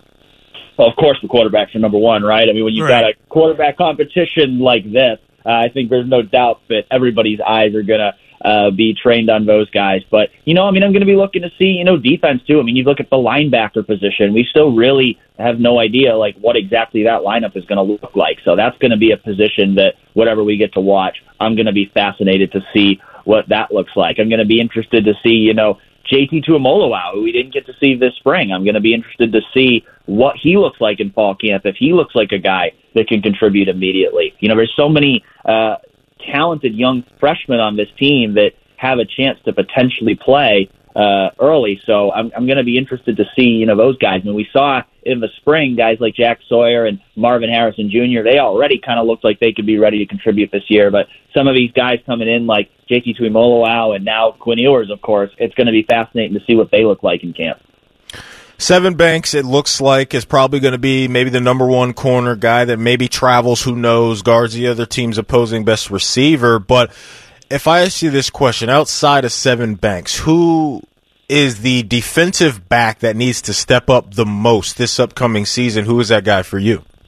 I mean, I feel like it's several guys, but I think I'd probably put right at number one there would be Josh Proctor because he's the guy who's playing that deep safety uh, eraser, quote unquote, position there on the back end. And you know, I think you know, you think back to a couple years ago. You know, I think maybe one of the most underrated keys of that their defensive success two years ago was Jordan Fuller on the back end and how consistent he was on the back end. And I think, you know, we saw it in the NFL last year that, you know, he was a guy who probably didn't get as much uh, attention as he deserved at Ohio State. But I think we saw it last year with whether it was Marcus Hooker or Josh Proctor back there, that they just didn't have the consistency back there. That those guys were sometimes out of position. They weren't always making the tackles they needed to make. And when you have that at that deep safety position, that leads to a lot of big plays. So I think it's really important for Josh Proctor to go from a guy who we've seen flash, we've seen make some big plays at times, to being that guy who can consistently keep the other teams from making the big plays. Because at that position, that's really your most important responsibility.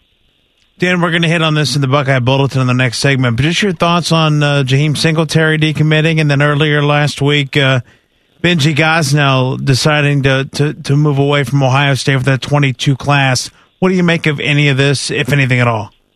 Yeah, I mean, decommitments happen. They happen everywhere. So I certainly don't look at it and go, oh, no, what's going on? What's wrong with this class? I mean, it happens. I think Jaheim Singletary is a guy who, you know, you kind of get the vibe that, you know, maybe he wasn't really ever quite all in on Ohio State. And then I think, you know, when he visited in June, it maybe didn't quite uh, you know, live up to his expectations in his mind. And, you know, he's been recruited heavily by Miami and Georgia and Florida. And those are schools that are all a lot closer to home for him. So I think he's just kind of feeling that pull to, to go back uh, closer to home. And then, you know, if Benji does now, I, I get the vibe that might have been more of a mutual decision where, you know, maybe Ohio State kind of decided to go in a different direction there. And, you know, he thought he might have a better fit somewhere else. So I don't look at it and go, oh, no, something's wrong with this recruiting class. You know, they, they still got a solid class. I mean, it's not number one ranked anymore because that'll happen when one guy reclassifies and another five star decommits, but it's still a really strong class, and I think uh, they've still got a chance to add a lot of more top prospects to that class. Dan, we'll get you out of here on this one, man. Give me the one guy, young player or guy that's maybe been around that hasn't had an opportunity to play as much that you think could become kind of a more of a household name amongst Buckeye Nation at the end of the year. I mean, it just seems like every time we talk to Ryan Day, he brings up Lathan Ransom's name as somebody who's really impressing him this off season, and that there's just been a vibe around him all off season that he's a guy that's really making a move. So he, he's a guy that I'm really interested to watch in the secondary this year. I have a feeling that he's going to be in that starting lineup week one, and I think he's going to play a lot and could end up being one of the best players on that defense by the time the year is over. He's Dan Hope, senior reporter over at 11 Warriors, covering all things Ohio State sports. Go follow him on Twitter at Dan underscore Hope. Dan, we love chopping it up with you, man. Thanks so much for your time on a busy day. Sure thing, guys. Thanks for having me. Thanks, Dan. When we come back, we'll talk more about Ohio State stuff in our Buckeye Bulletin. Rothman and Ice right here on the fan. All sports, all the time, and whatever it is Common Man and T-Bone do, we still don't know. The fan, Ohio sports destination.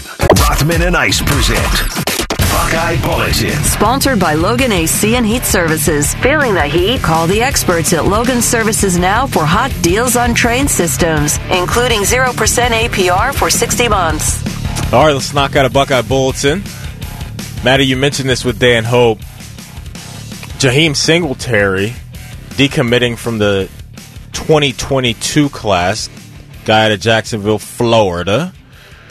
This uh, look, man, this stings obviously, but I don't think you could freak out too much if you're an Ohio State fan, just based off of the damage this coaching staff has been able to do in 2021, 2022, and probably moving forward. So you never want to see something like this, but you can't have dubs all the time. And this is where we are with college football, where who knows why he decided to make this call. We see it now with the transfer portal, and we see guys look at their potential situations and say, okay, maybe there isn't that exact role that I'm going to want at that respective program. So I, I, have no idea why he decided to make this. He threw out a tweet saying respect his decision. Totally down to do that. But this is just college football now, man. And I, I don't think I'm too surprised by this. I think where some concern may start to creep in is if we get more and more of this happening with some of the best guys in their respective classes. But for me right now,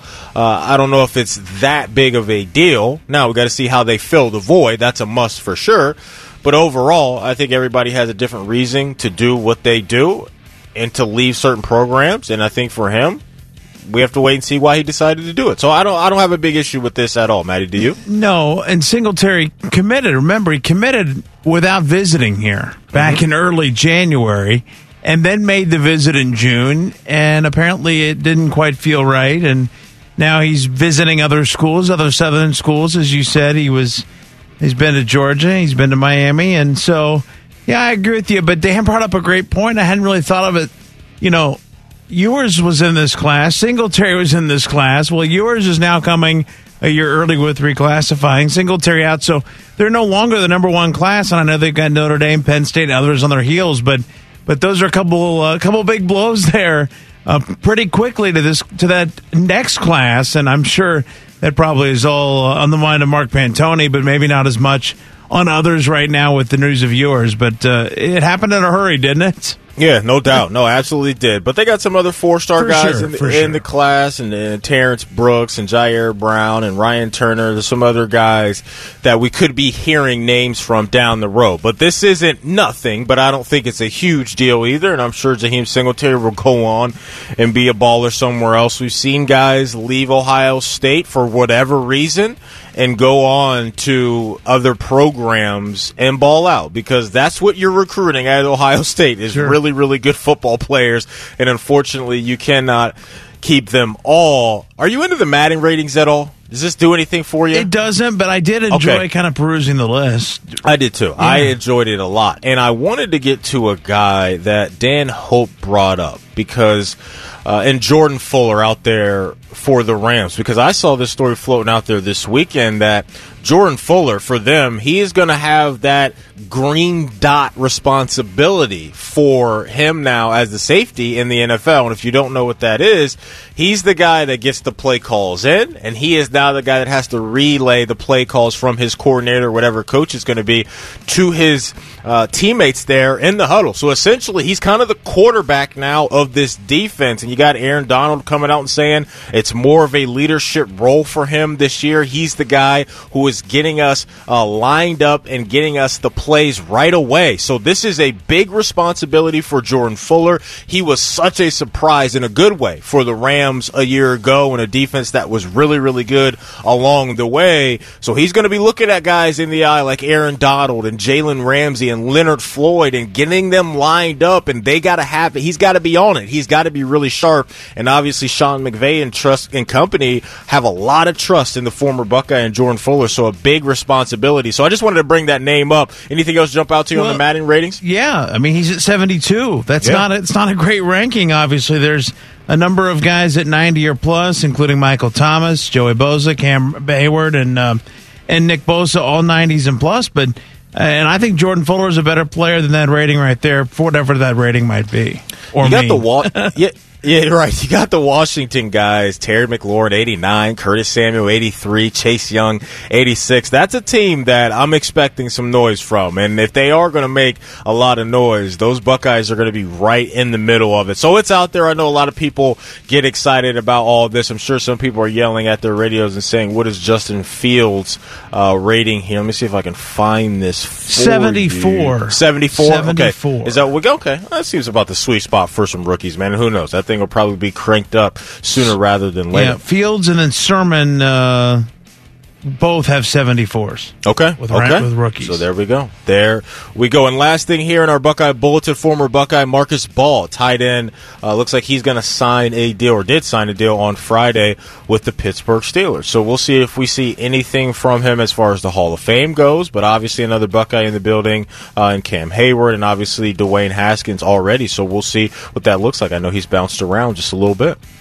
Who can forget that touchdown in the night game against Penn State? That Oh uh, my goodness, man! My goodness, well, that's, Unbelievable. That's been one of the one of the classic moments we've had recently in the horseshoe. And Matty Ice, we're looking forward to seeing fans back in there, hopefully for that oh, Oregon game in No full doubt. capacity. No doubt, man. And it's crazy. Dan Hope said we're exactly a month away. It's just, it's here, man. It is absolutely here. And with this Quinn Ewer situation going on over the next couple of weeks and what type of impact he's going to have on that quarterback race, it's going to be a fun year. No doubt about it. That was today's Buckeye Bulletin. Top of the hour. We hit you with a deep dive. What's going on with Ja'Marr Chase? How is he feeling about what's to come with he and Joe Burrow?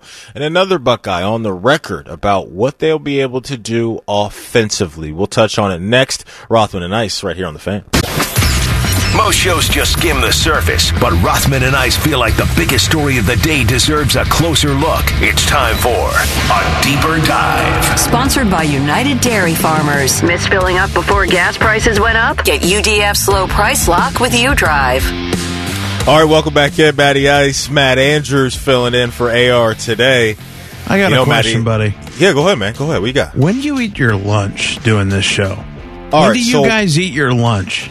My I'm not a like lunch guy, but CB will tell you that what I do is at the top of every hour is when I get a nice plate of broccoli in. So at the top of every hour, I'll eat a plate of broccoli. In between is when I'll sprinkle in my almonds and I'll usually chef up some scrambled eggs and I'll eat that along the way. So usually from about 11:30 to 3 I'm kind of just snacking along the way and that gets me to the finish line. I'm not a big lunch guy cuz I've noticed if I go out and get like a 12-inch sub and a bag of chips like I'm going to get tired. Like I'm going to the itis is going to hit me. It doesn't work for me the other way. It doesn't go the other way for me. I don't get energy. I get the itis from eating a heavy lunch. So I kind of just nibble along the way.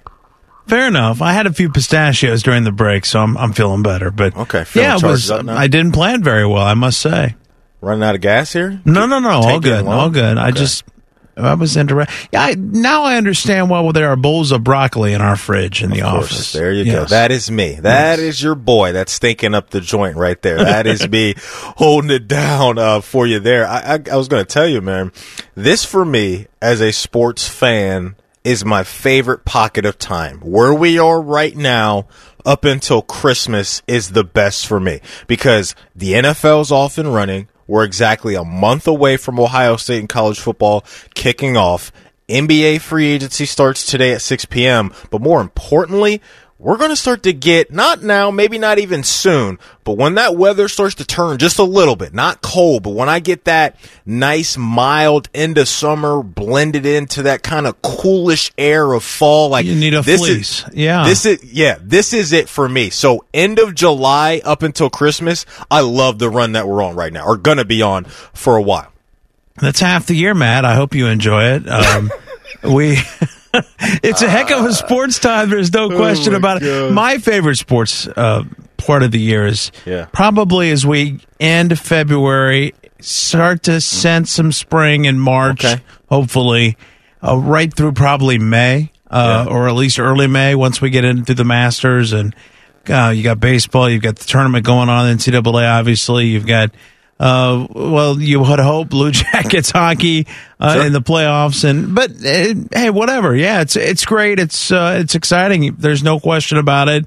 And on a day like today in Columbus, Ohio, how couldn't you be excited for some football if you're following the Buckeyes? You got that right. And, you know, us as big time college football fans and obviously a ton of people uh, rocking out with us are big college football fans as well. And I'm just hoping that we get those atmospheres back, right? That's just something that we all missed. And I know the players and coaches missed that even more a year ago is that I hope that they get that and we get that life back because as you know, man, you get a hundred thousand people rocking out at the shoe or whatever venue you want to be at, venue you want to be at. It, it is a absolutely great time. So the fact that we're only a month away, fingers crossed that we get back to what we're used to when it comes to college football down in Cincinnati so much buzz, man. So much buzz around this offense, and rightfully so, because I think the way that this joint looks on paper right now is that the Bengals are going to be having a lot of fun. And I think the a big piece of that, obviously, is going to be their guy, and, and Ja'Marr Chase. And he is going to be the focal point through training camp. He is going to be the focal point uh, throughout the preseason because we don't know how much of Joe Burrow we're going to see if we see Joe Burrow at all in the preseason. But Ja'Marr Chase is the guy because of what he was able to do with Joe Burrow at LSU, obviously sitting out last year with all the COVID stuff going on, and you totally understood that. But now that this guy is here and you put him within an offense that already has some really good young pieces already, I know Cincinnati fans are fired up about this dude, Matty, and rightfully so, because just throw on whatever highlight package you want to throw on of Ja'Marr Chase and Joe Burrow cooking up back in 2019 when they got the job done in the national championship game and along the way leading up to that national championship game. The dude is special. He's special. He's worked with Joe. He's he's developed that chemistry. They talk a little bit about that. In fact, uh, Chase said in the last couple of days that he feels like they never lost their chemistry. Yeah. Uh, and that's exciting. You know, I've I've followed the Bengals since I was a kid, and uh, and I think they've got as much talent in their skill positions on offense as I've ever remembered. And even even counting the days of you know Pickens and Scott, even a little bit uh, more recent Houshmandzadeh and Ocho, but but Tee Higgins, Tyler Boyd are going to be right there with Jamar Chase. It's going to make them, I think, extremely extremely um, dangerous. That being said, it's only going to be as dangerous as their offensive line. No doubt. will allow them to protect Joe Burrow and create oppo- um, create holes to, to run the football. You know, they, they can they can score 28, 30 points a game, I think, with, with very little problem going ahead. And I think we're all excited with Joe Burrow, who, by the way, if you've not seen pictures of the guy from camp, not only back healthy with the knee, he looks completely fit and, and absolutely like he's just toned up and, and completely leaned up a bunch. So it's exciting, but but where that line will lead them is how successful they're going to be. uh, CB, and I agree with you, Matty. CB, let's hear from Ja'Marr Chase. Let's go to that last one there. Let's hear from him and maybe some things he took away from Joey B during their time at LSU. I know in college, Joe was actually one of the first people to help me like really break down film. You know, I used to just sit there and watch myself and try to critique myself, but Joe actually gave me the ins and outs of watching film when I was younger, and it plays a part now. So you know, it's just having to have that want, you know, and, and have to want to study your plays, and I feel like that's something that everyone needs to do. I think it's such a big deal that both these guys know each other so well on the field because I think there is going to be a bit of a seamless transition uh, for both of these guys. Now, obviously, it's a new offense, and Zac Taylor, they like to spread things out with the three wide receiver sets and all that stuff. But I think for the most part, when you talk about the small details of a quarterback and wide receiver relationship is. How is Ja'Marr Chase coming out of his break? And you know for Ja'Marr Chase you know on, on a dig route on a slant route whatever it is what what is the exact yardage I need to be at that can benefit Joe? All of those things these guys already have figured out. And I think that is such a huge thing for a young team and especially a young offense with a young quarterback to have is, okay, maybe some of those hiccups will be eliminated here through training camp in the early portion of the season based off of what we were able to do at LSU. And also when you look back at what that team was doing in LSU, wasn't just Ja'Marr Chase. Joe Burrow was able to handle Justin Jefferson. And we all saw what Justin Jefferson was able to do his first year in Minnesota and you had CEH Clyde Edwards-Helaire in that offense as well. So this isn't, hey, we're bringing uh, Ja'Marr Chase into a situation to where he hasn't had to share the wealth and Joe Burrow hasn't had to spread the ball around to multiple people. He's already done that at yeah. LSU. Now it's a level up in the league, but I think those little small details about their relationship already, I think can only benefit this team. Now it's just on Joey B to spread the wealth around and spread the rock around to those guys to keep everyone happy. But for the most part, when you talk about these two guys getting on the ground and running right away, I think we're probably going to see that from Burrow and Chase. I would agree. I knew there were a bushel of touchdowns, 20. Yeah. Chase and Burrow that last year and almost 1,800 yards, 1780. I don't know. That may have been a good year. I'm not sure, but but it is it's certainly a combination that has had success with other receivers, which is why it makes you it makes you excited as a Bengals fan to see that there are other weapons just beside Chase around Joe Burrow. Uh, by the way, real quick, yeah, a yeah. shout out to the Bengals for finally employing somebody to get audio and video on their website. because in the off season, they they completely neglected for the longest time. The most recent yeah. video was their final game last year. So I'm yeah. sure you know they as as they typically are very very skimpy with their money. Yeah. They went ahead and, and brought those people back. So a tip of the a tip of the cap in the NFL world appreciate you becoming relevant once oh, again. no, no doubt. I I've been in your shoes, brother. last week I tried to find some sound of Sam Hubbard signing his contract extension. There was not a bit of soundbite. Yeah. Anyway, but yes, that uh, that's going to be a, a, a fun duo on that offense to to follow. You mentioned those 20 trips to the paint that he had back in 2019. Do you like 21 yards per catch as well? Man. Because that's exactly what happened. And that number will always be in my mind because that's what I remember is just explosive stuff from those guys. And I think that's exactly what he's going to bring. And now if you're a defense, man, wh- like where do you go with this offense? But your thing, what you mentioned about you the offensive the quarterback, line, you rush the quarterback. That's it. It is a hundred percent right. Is those guys up front have to be able to hold up because if they do, I think what we're talking about at the end of the year is the Cincinnati Bengals have one of the best young offensive cores, if not the best offensive core in the league because that's only going to benefit everybody and especially Joe Mixon with him on that deal. I'm sure he wants to prove to the world that, hey,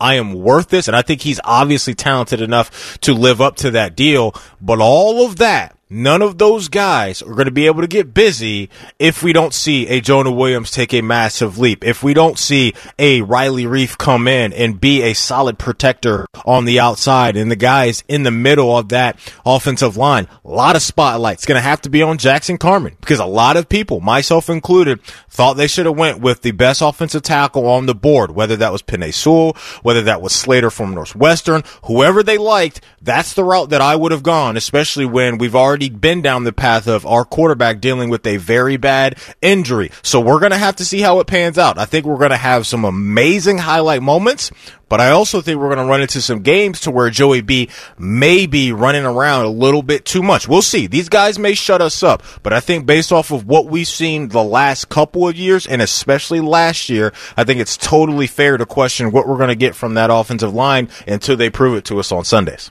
But Matty Ice, had they gone with an offensive lineman, we wouldn't have a Ja'Marr Chase segment on this uh, Monday totally afternoon fair. in early August. In Totally Columbus. fair. And what is also totally fair, and allow me to pity party for a minute, but as a lifelong suffering Bengals fan, you know darn well that the division, the Browns, the Steelers, the Ravens, they're all going to get after the quarterback. They're not going to let Joe Burrow sit there and have time. Now, maybe he can beat him with some quick stuff, mm-hmm. but but that is just it's so typical once we get into those division games. There's going to be pressure on him all the time, and they're going to have to be able to stand up and, and, and try to block somebody. So good luck. We know the names. You got TJ Watt from Pittsburgh. You got Myles Garrett, who can make a case that he is the best pass rusher in the league.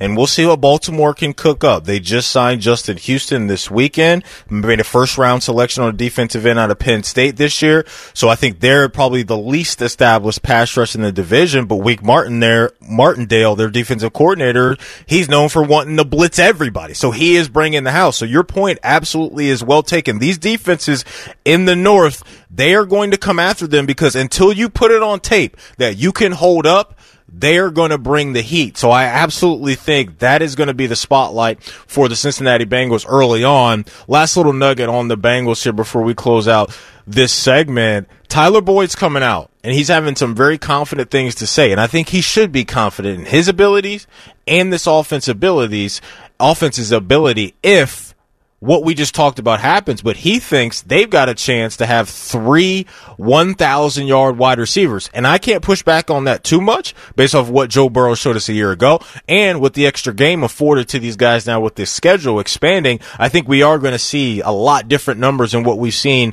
in the past. But he's coming out and saying that he thinks, Maddie, that when we get done with the year, he thinks the whole nation will talk about their offense this year. And I can't disagree with him because of the names that they have on paper. And if that Jackson Carman pick hits and the other guys stay healthy and perform better, this is an offense I think that's going to put up a ton of points this year. Do you think that the Bengals coaching staff and coaching scheme will allow them to have three 1,000 yard rushers this year? Well, I mean, seriously. here's what I'll say to that. I think the defense may allow it because if this defense isn't good either, then yeah, They're I think these right guys can on the definitely get there. Yeah. I think these guys can definitely get there because they're gonna have they're gonna be chasing points. And be a yeah. Who wins the AFC North? If I had if I had to put money down right now, I'd roll with the Brownies. I agree with think you. when you look at them top to bottom, I Agree. I think they've got it all, or a lot of what you want for a legit contender. I, and I think the other teams, Big Ben, what are they going to look? Can he stay healthy? Can they run the football? And that defense has lost some faces. Baltimore, is their defense going to be able to be a top five defense? Can they make explosive plays in the passing game? I know Rashod Bateman made a play this week and on Marlon Humphrey that had every, everybody going crazy.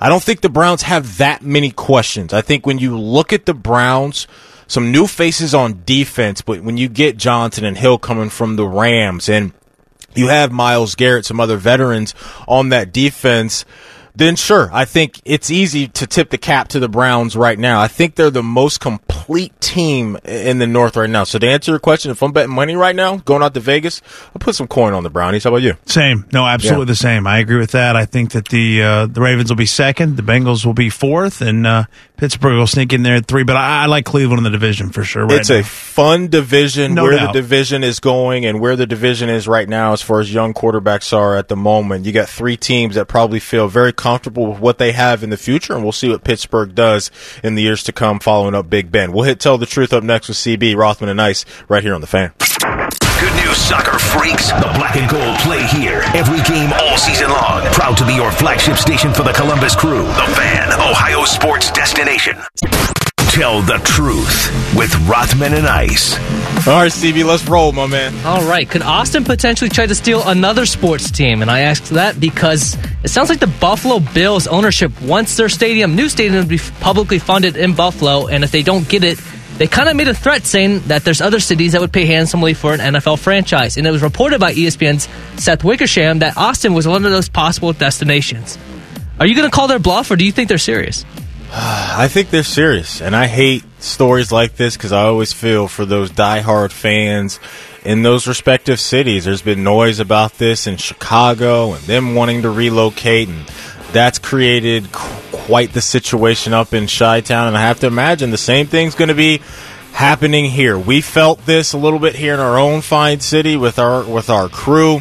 And now this is happening again, and we know dollar signs drive a, a lot of this. So I don't think they're bluffing, CV. I think this is something they really want to do, and I hate this for the fan bases involved. But uh, locking in right now on the Bills, I hate it for them. Yeah, I'm with you, Maddie. I think this is legit. I, I hope it doesn't happen. I, th- I think it's extremely uh, disappointing uh, when you hear Austin involved again and again. Yeah. Probably has nothing to do with uh, Precourt, but at the same time, it's the same area and uh, but the Buffalo News is reporting that the team's not made any threats to leave if they don't get their full funding. We'll see. Uh, we used to travel to Buffalo every year with minor league baseball games up there, and, and they're amazing, amazing fans. Great fans of Buffalo. So you hope it doesn't happen, but I believe it very well could be true. And that, my boy, is a damn truth. All right, so it's hard to turn down $44 million, but that's exactly what Chris Paul did by declining his player option to become a free agent. So I want to ask you, will he stay in Phoenix or will he go? I think he'll be back with Phoenix. Looking at how the kind of point guard landscape has kind of rounded into form here, if you will, over the weekend. A lot of noise from Woj this weekend that the Raptors and the Heat are going to work out a sign and trade to get Kyle Lowry down to Miami. The Knicks seem to be in the mix, maybe for Dennis Schroeder uh, out of for the Lakers. Lonzo Ball, a lot of noise about him going to Chicago. So the point guard spots that everybody was looking at seems to be filling up. So I think he's going to step out of this deal, and I think he and Phoenix are going to rework it. And I think he'll run it back with DeAndre Ayton and Book. Well, Maddie, I've heard your expertise on this. I've read Woj's report. I too agree that he'll be back with Phoenix. And at 36 years old, so an older NBA guy, Chris Paul, why would you want to leave Phoenix? Wouldn't you want to stick out there in the Valley of the Sun and, yeah. and live the good life out there? So, yeah, I'll agree with you there as well. I think he'll be back with the Suns. Just remember, it's not a lie if you believe it. Okay, our daily fan poll sponsored by Ricart Ford. It's how many yards will Nick Chubb rush for this season? Is it under 1,000 yards, 1,000 to 1,299, 1,300 to 1,499, or 1,500 plus?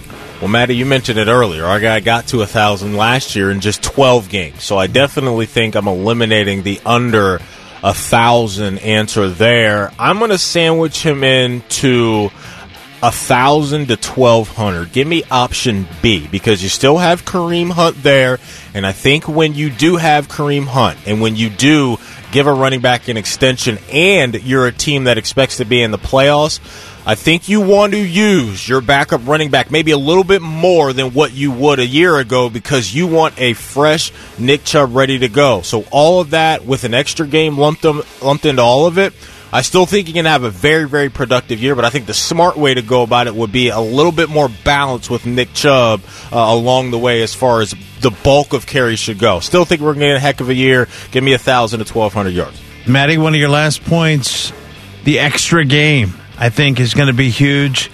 Uh, I think it's going to get him over the 12.99 mark. I've got him in C, 1300 to 14.99 for a team, obviously that's going to want to run the ball, as we've talked about. They do have some depth there, but they're going to want to run the ball. I think they're going to be the division winner. I think they're going to have a great year. They, they're my pick to win the AFC North, so I'm going to go C, 1300 to 1499. Why would you worry? And our final ones are Would you rather? Would you rather be completely invisible for one day or be able to fly for one day? you, you uh, I want to hear your take on Yeah, go uh, ahead on this one. I want to be invisible for one day. Now, flying would be great, um, but I want to be invisible because I feel like it's going to allow me to find out some things or perhaps uh, maneuver around and, and, get some answers on some stuff that I might otherwise not be able to get. How, how does that sound? Is that fair? You, you won me over with the last part of your statement there, with the being able to find out some things that we may not have ever had access to.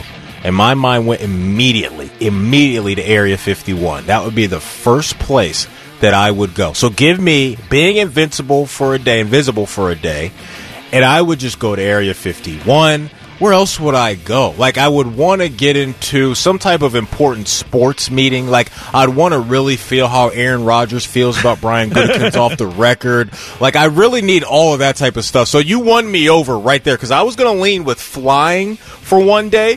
But when you throw out the little nugget of us getting some stuff that we wouldn't have access to before, my goodness, the damage you could do in a 24 hour window being the invisible man. Give me invisible man, CB. I'm rolling with that. The truth shall set you free. What would you want to find out being invisible for a day? Oh, that'll that- that'll never be disclosed. But uh, Okay, fair enough. Evil, Evil Ball Colin, where are you on that last one? I would, yeah, I'd probably, I'd probably do the invisible. I thought originally I was going to go with fly, but invisible. You kind of spoke me into it. There's just so many There's some things. that dark you avenues there, out. boys. like we could, we could, yeah. That's look. We've got Rothman and Nice After Dark. If you want to hop on that show, you can give your take there. But man, we could, you know, hop into Coach Day's office right now, see how he really feels about this Quinn Ewers situation. Like, what else could we do? Fellas? we could be gotta on the plane cool with Quinn stuff. Ewers right now. Who knows? Oh my goodness, that CB. I know you got to have something else. You got to have something you'd want to do as the Invisible Man. Come on, what are you doing? I don't know. It had to depend on the day, honestly. Okay, you guys are boring, man. Come on, give me something good. Like if it's Super Bowl day, I'm sneaking into the Super Bowl. Sneaking into the Super Bowl. Deflate footballs. I guess that's not really what I was. I was looking for something crazy from you guys. I'm trying to think of something off the top, off the, off the top rope that I would do. What would I do, man? I don't know. I'll think about this. I'm gonna come back. I'll hit you with some stuff tomorrow about this because this is great. This is the type of stuff that I love. When you talk about superhero stuff, having abilities like that, I'm, I'm all in. I would. I would definitely injure myself flying. There's no question about that. run into a building instead of a bird hitting the slam window. into the slam into a glass window. Yeah. Hey, when we come back, we will lock in on the Cavs. Evan Dammarell, he covers the Cavs for Locked On Cavs, man. He will give us his take on the Evan Mobley situation and where this team is headed as free agency kicks off here in about three hours in the NBA. We'll talk to him next, Rothman and Ice on the fan. You love sports? We love sports. You love the Buckeyes? We love the Buckeyes. You love your mom? We love your mom. The Fan, Ohio sports destination. If you're tired of hearing about Maddie's high school baseball prowess, just wait five seconds until Anthony tells stories about his amateur tennis days. Are you serious? I'm dead serious. You're listening to Rothman and Ice. Welcome back in. Matty Ice, Matt Andrews filling in for AR today. Time for us to head back out to the Bryant Heating and Cooling Systems Fan Guest Hotline. Link up with Evan Dammarell. He is an editor over at Fear the Sword, co-host of the Locked On Cavs podcast. Evan, what's going on, man? How you doing? I'm good. How are you guys? Thank you for having me. Oh man, thank you so much for some of your time, man. A lot going on right now in the NBA with the draft concluding mm-hmm. and free agency getting ready to kick off here in, a few hours. I want to go back to the draft with you and just get your take on Evan Mobley and the player that he is, the skill set he's going to bring to the table as a rookie. Well, I'm- I'm personally biased, full disclosure, because you know, an Evan to Evan connection, and it, it's great to have somebody in the community that's a celebrity that has the same name as me now. But other than that, I think in any other draft class, and I've spoken to a few draft experts, uh, Chad Ford being one of the bigger ones. If Cade Cunningham wasn't in this draft class, Evan Mobley would have been the consensus first overall pick. And I think his camp being selective and not working out for Houston and him kind of refusing to speak to Houston really felt, let him fall into Cleveland's lap a little bit.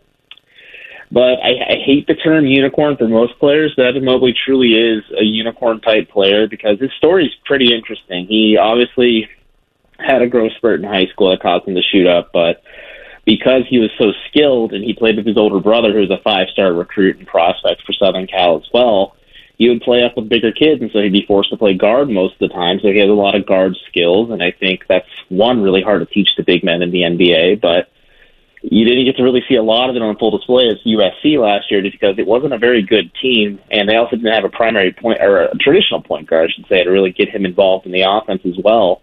So really, he was the central hub, and like him and his brother dragged it them to the Elite Eight, and he made a lot of noise, and he's just super intriguing. I think there's going to be some lumps. I think there's going to be some growing pains.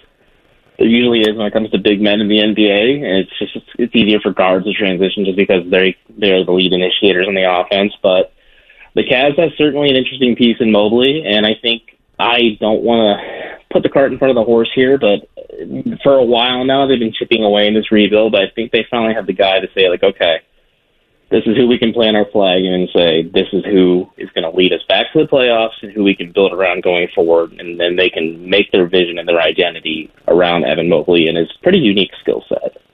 Evan, regarding Evan Mobley and, and Koby Altman called him a transformative talent.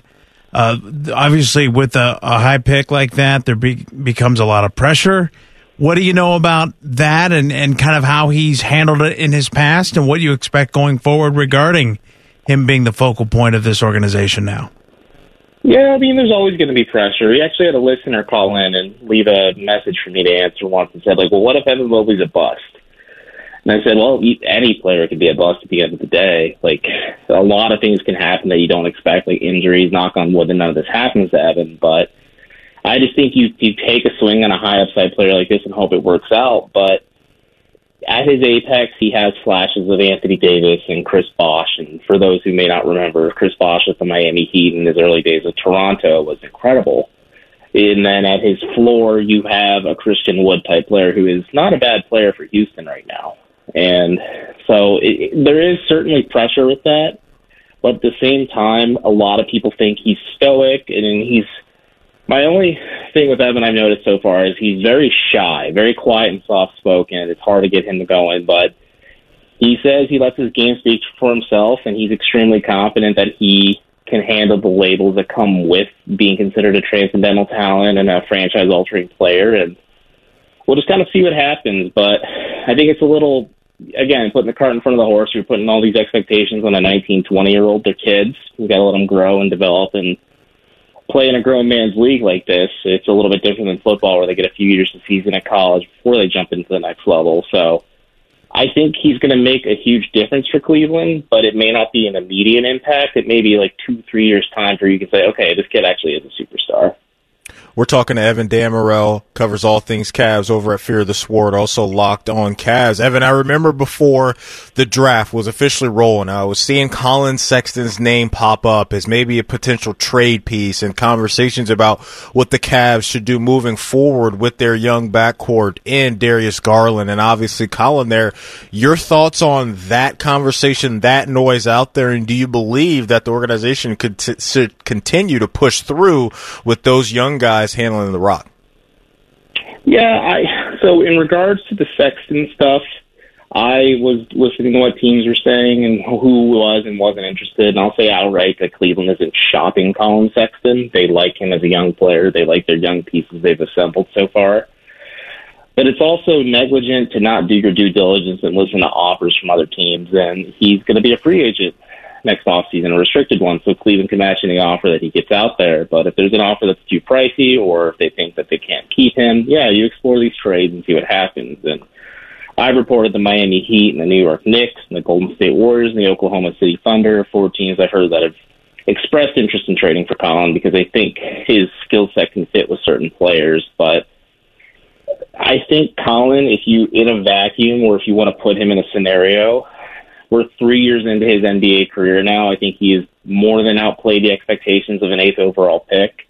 He had All Star consideration. I don't know if it was serious consideration, but he got votes, so that's something to definitely take note of this year. And I think the ideal scenario is is if he is your starting two guard or you're starting. I mean, it's basketball positionless at this point too. If he's one of your starters in ideal scenarios to put a defender alongside him and maybe a bigger playmaker as well. If you can combine both of those players into one skill set in one player, that's more than ideal. So you look at a team like Miami, Jimmy Butler is a huge fan of Collin's game, and Jimmy Butler is a defensive minded wing who can make plays and has really shown his playmaking shots last year.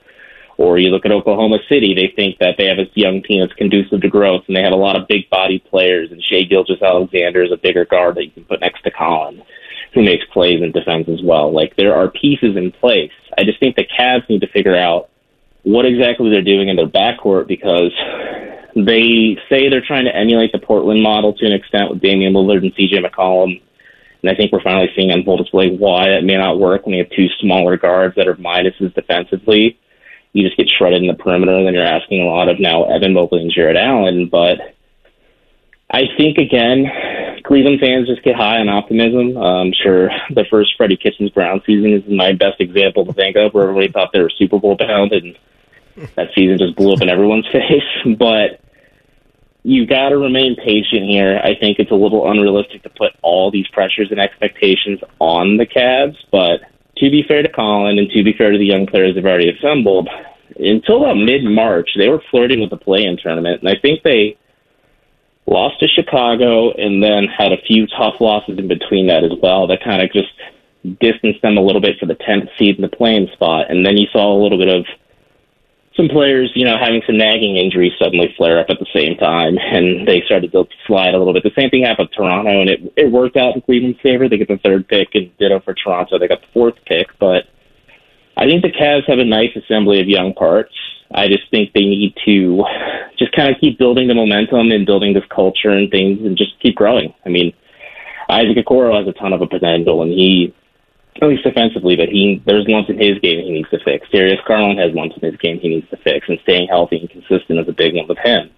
There's a lot of flaws with these young players that you need to iron out, and thankfully, they're young and they're not saying like, okay, at 22 years old, this is your cap, this is your limit, this is your ceiling. There's still areas to explore, it's areas to grow and make this team better. It's just a matter of patience, and sometimes it's tough with fandom, and I understand that.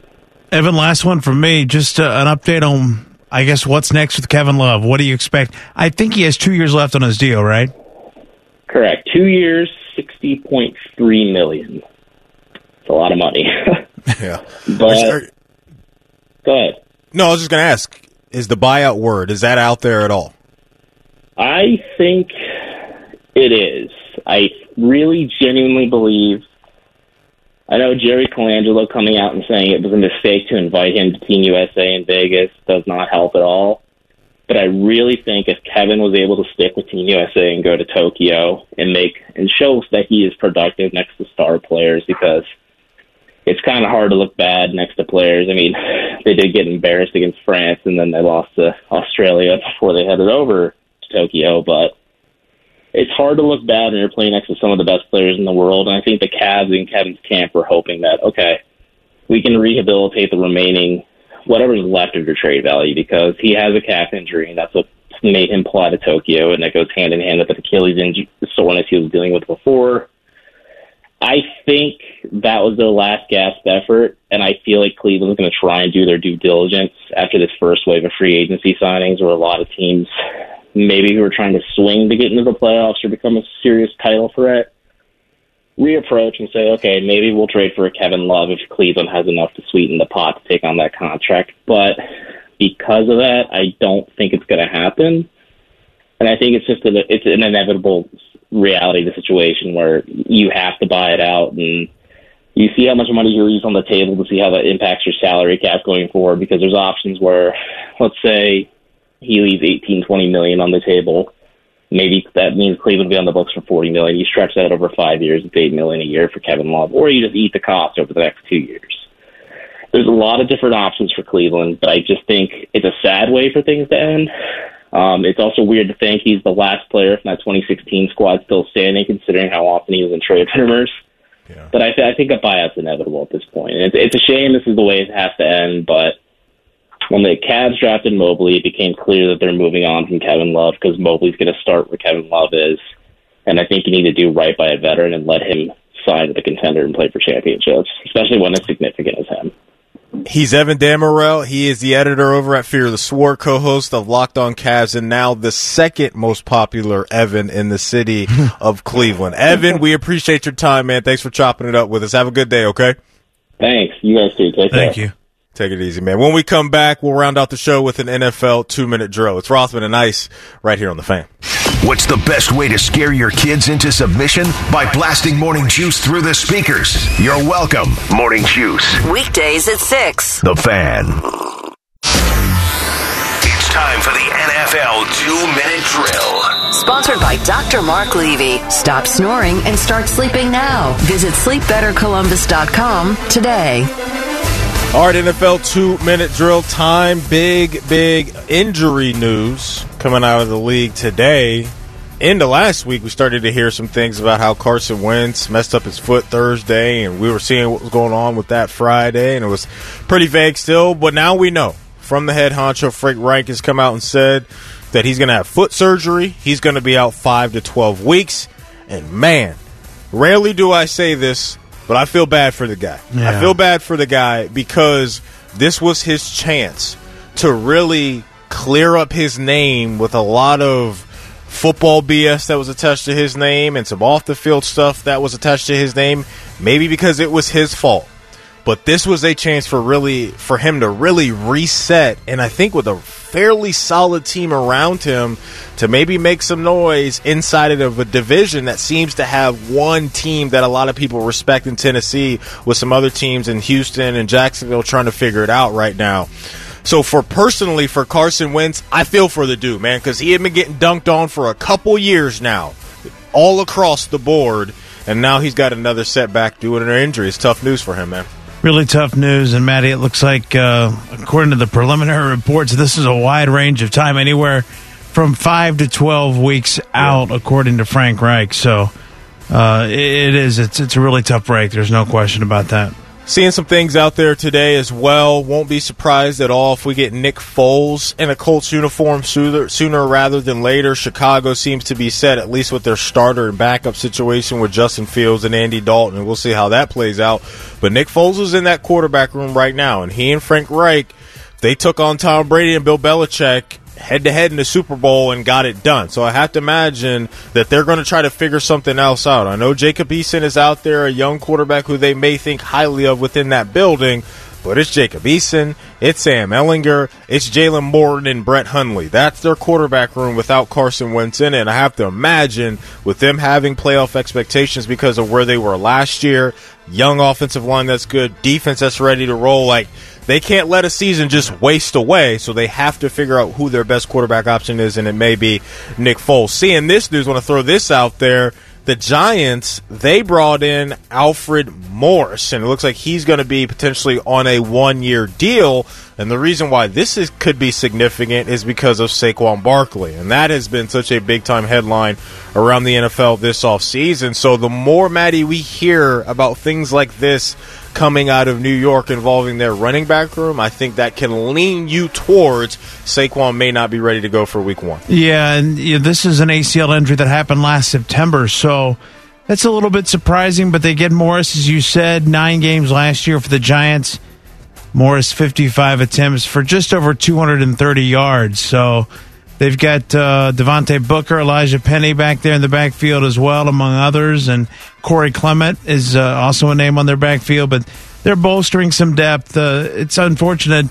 Uh, I really like watching Barkley run, so hopefully he'll be ready to go very, very soon. I'm with you, man, because that's a team that's got some uh, fun offensive pieces out there on offense, bringing in Kenny Golladay and Kadarius Toney via the draft this offseason. So we'll see. A lot of pressure on Daniel Jones to clean it up and clean the fumbles up, and I think obviously what would help him is getting one of the best young running backs in the league uh, healthy and ready to go in Saquon Barkley. That was today's NFL two-minute drill.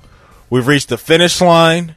Big news, Ohio State football news coming at you today with Quinn Ewers. We will talk more about that throughout the week. Maddie, thanks for your time, brother. Enjoyed it, pal. fun. A lot of fun. Really enjoyed it. Thanks. You got it, brother. CB, great job as always. Talk to you tomorrow. Common Man and T-Bone will take you at 6 o'clock, folks. Thanks for joining us. Enjoy the rest of your day. Be safe out there. It's been Rothman and Ice right here on the fan.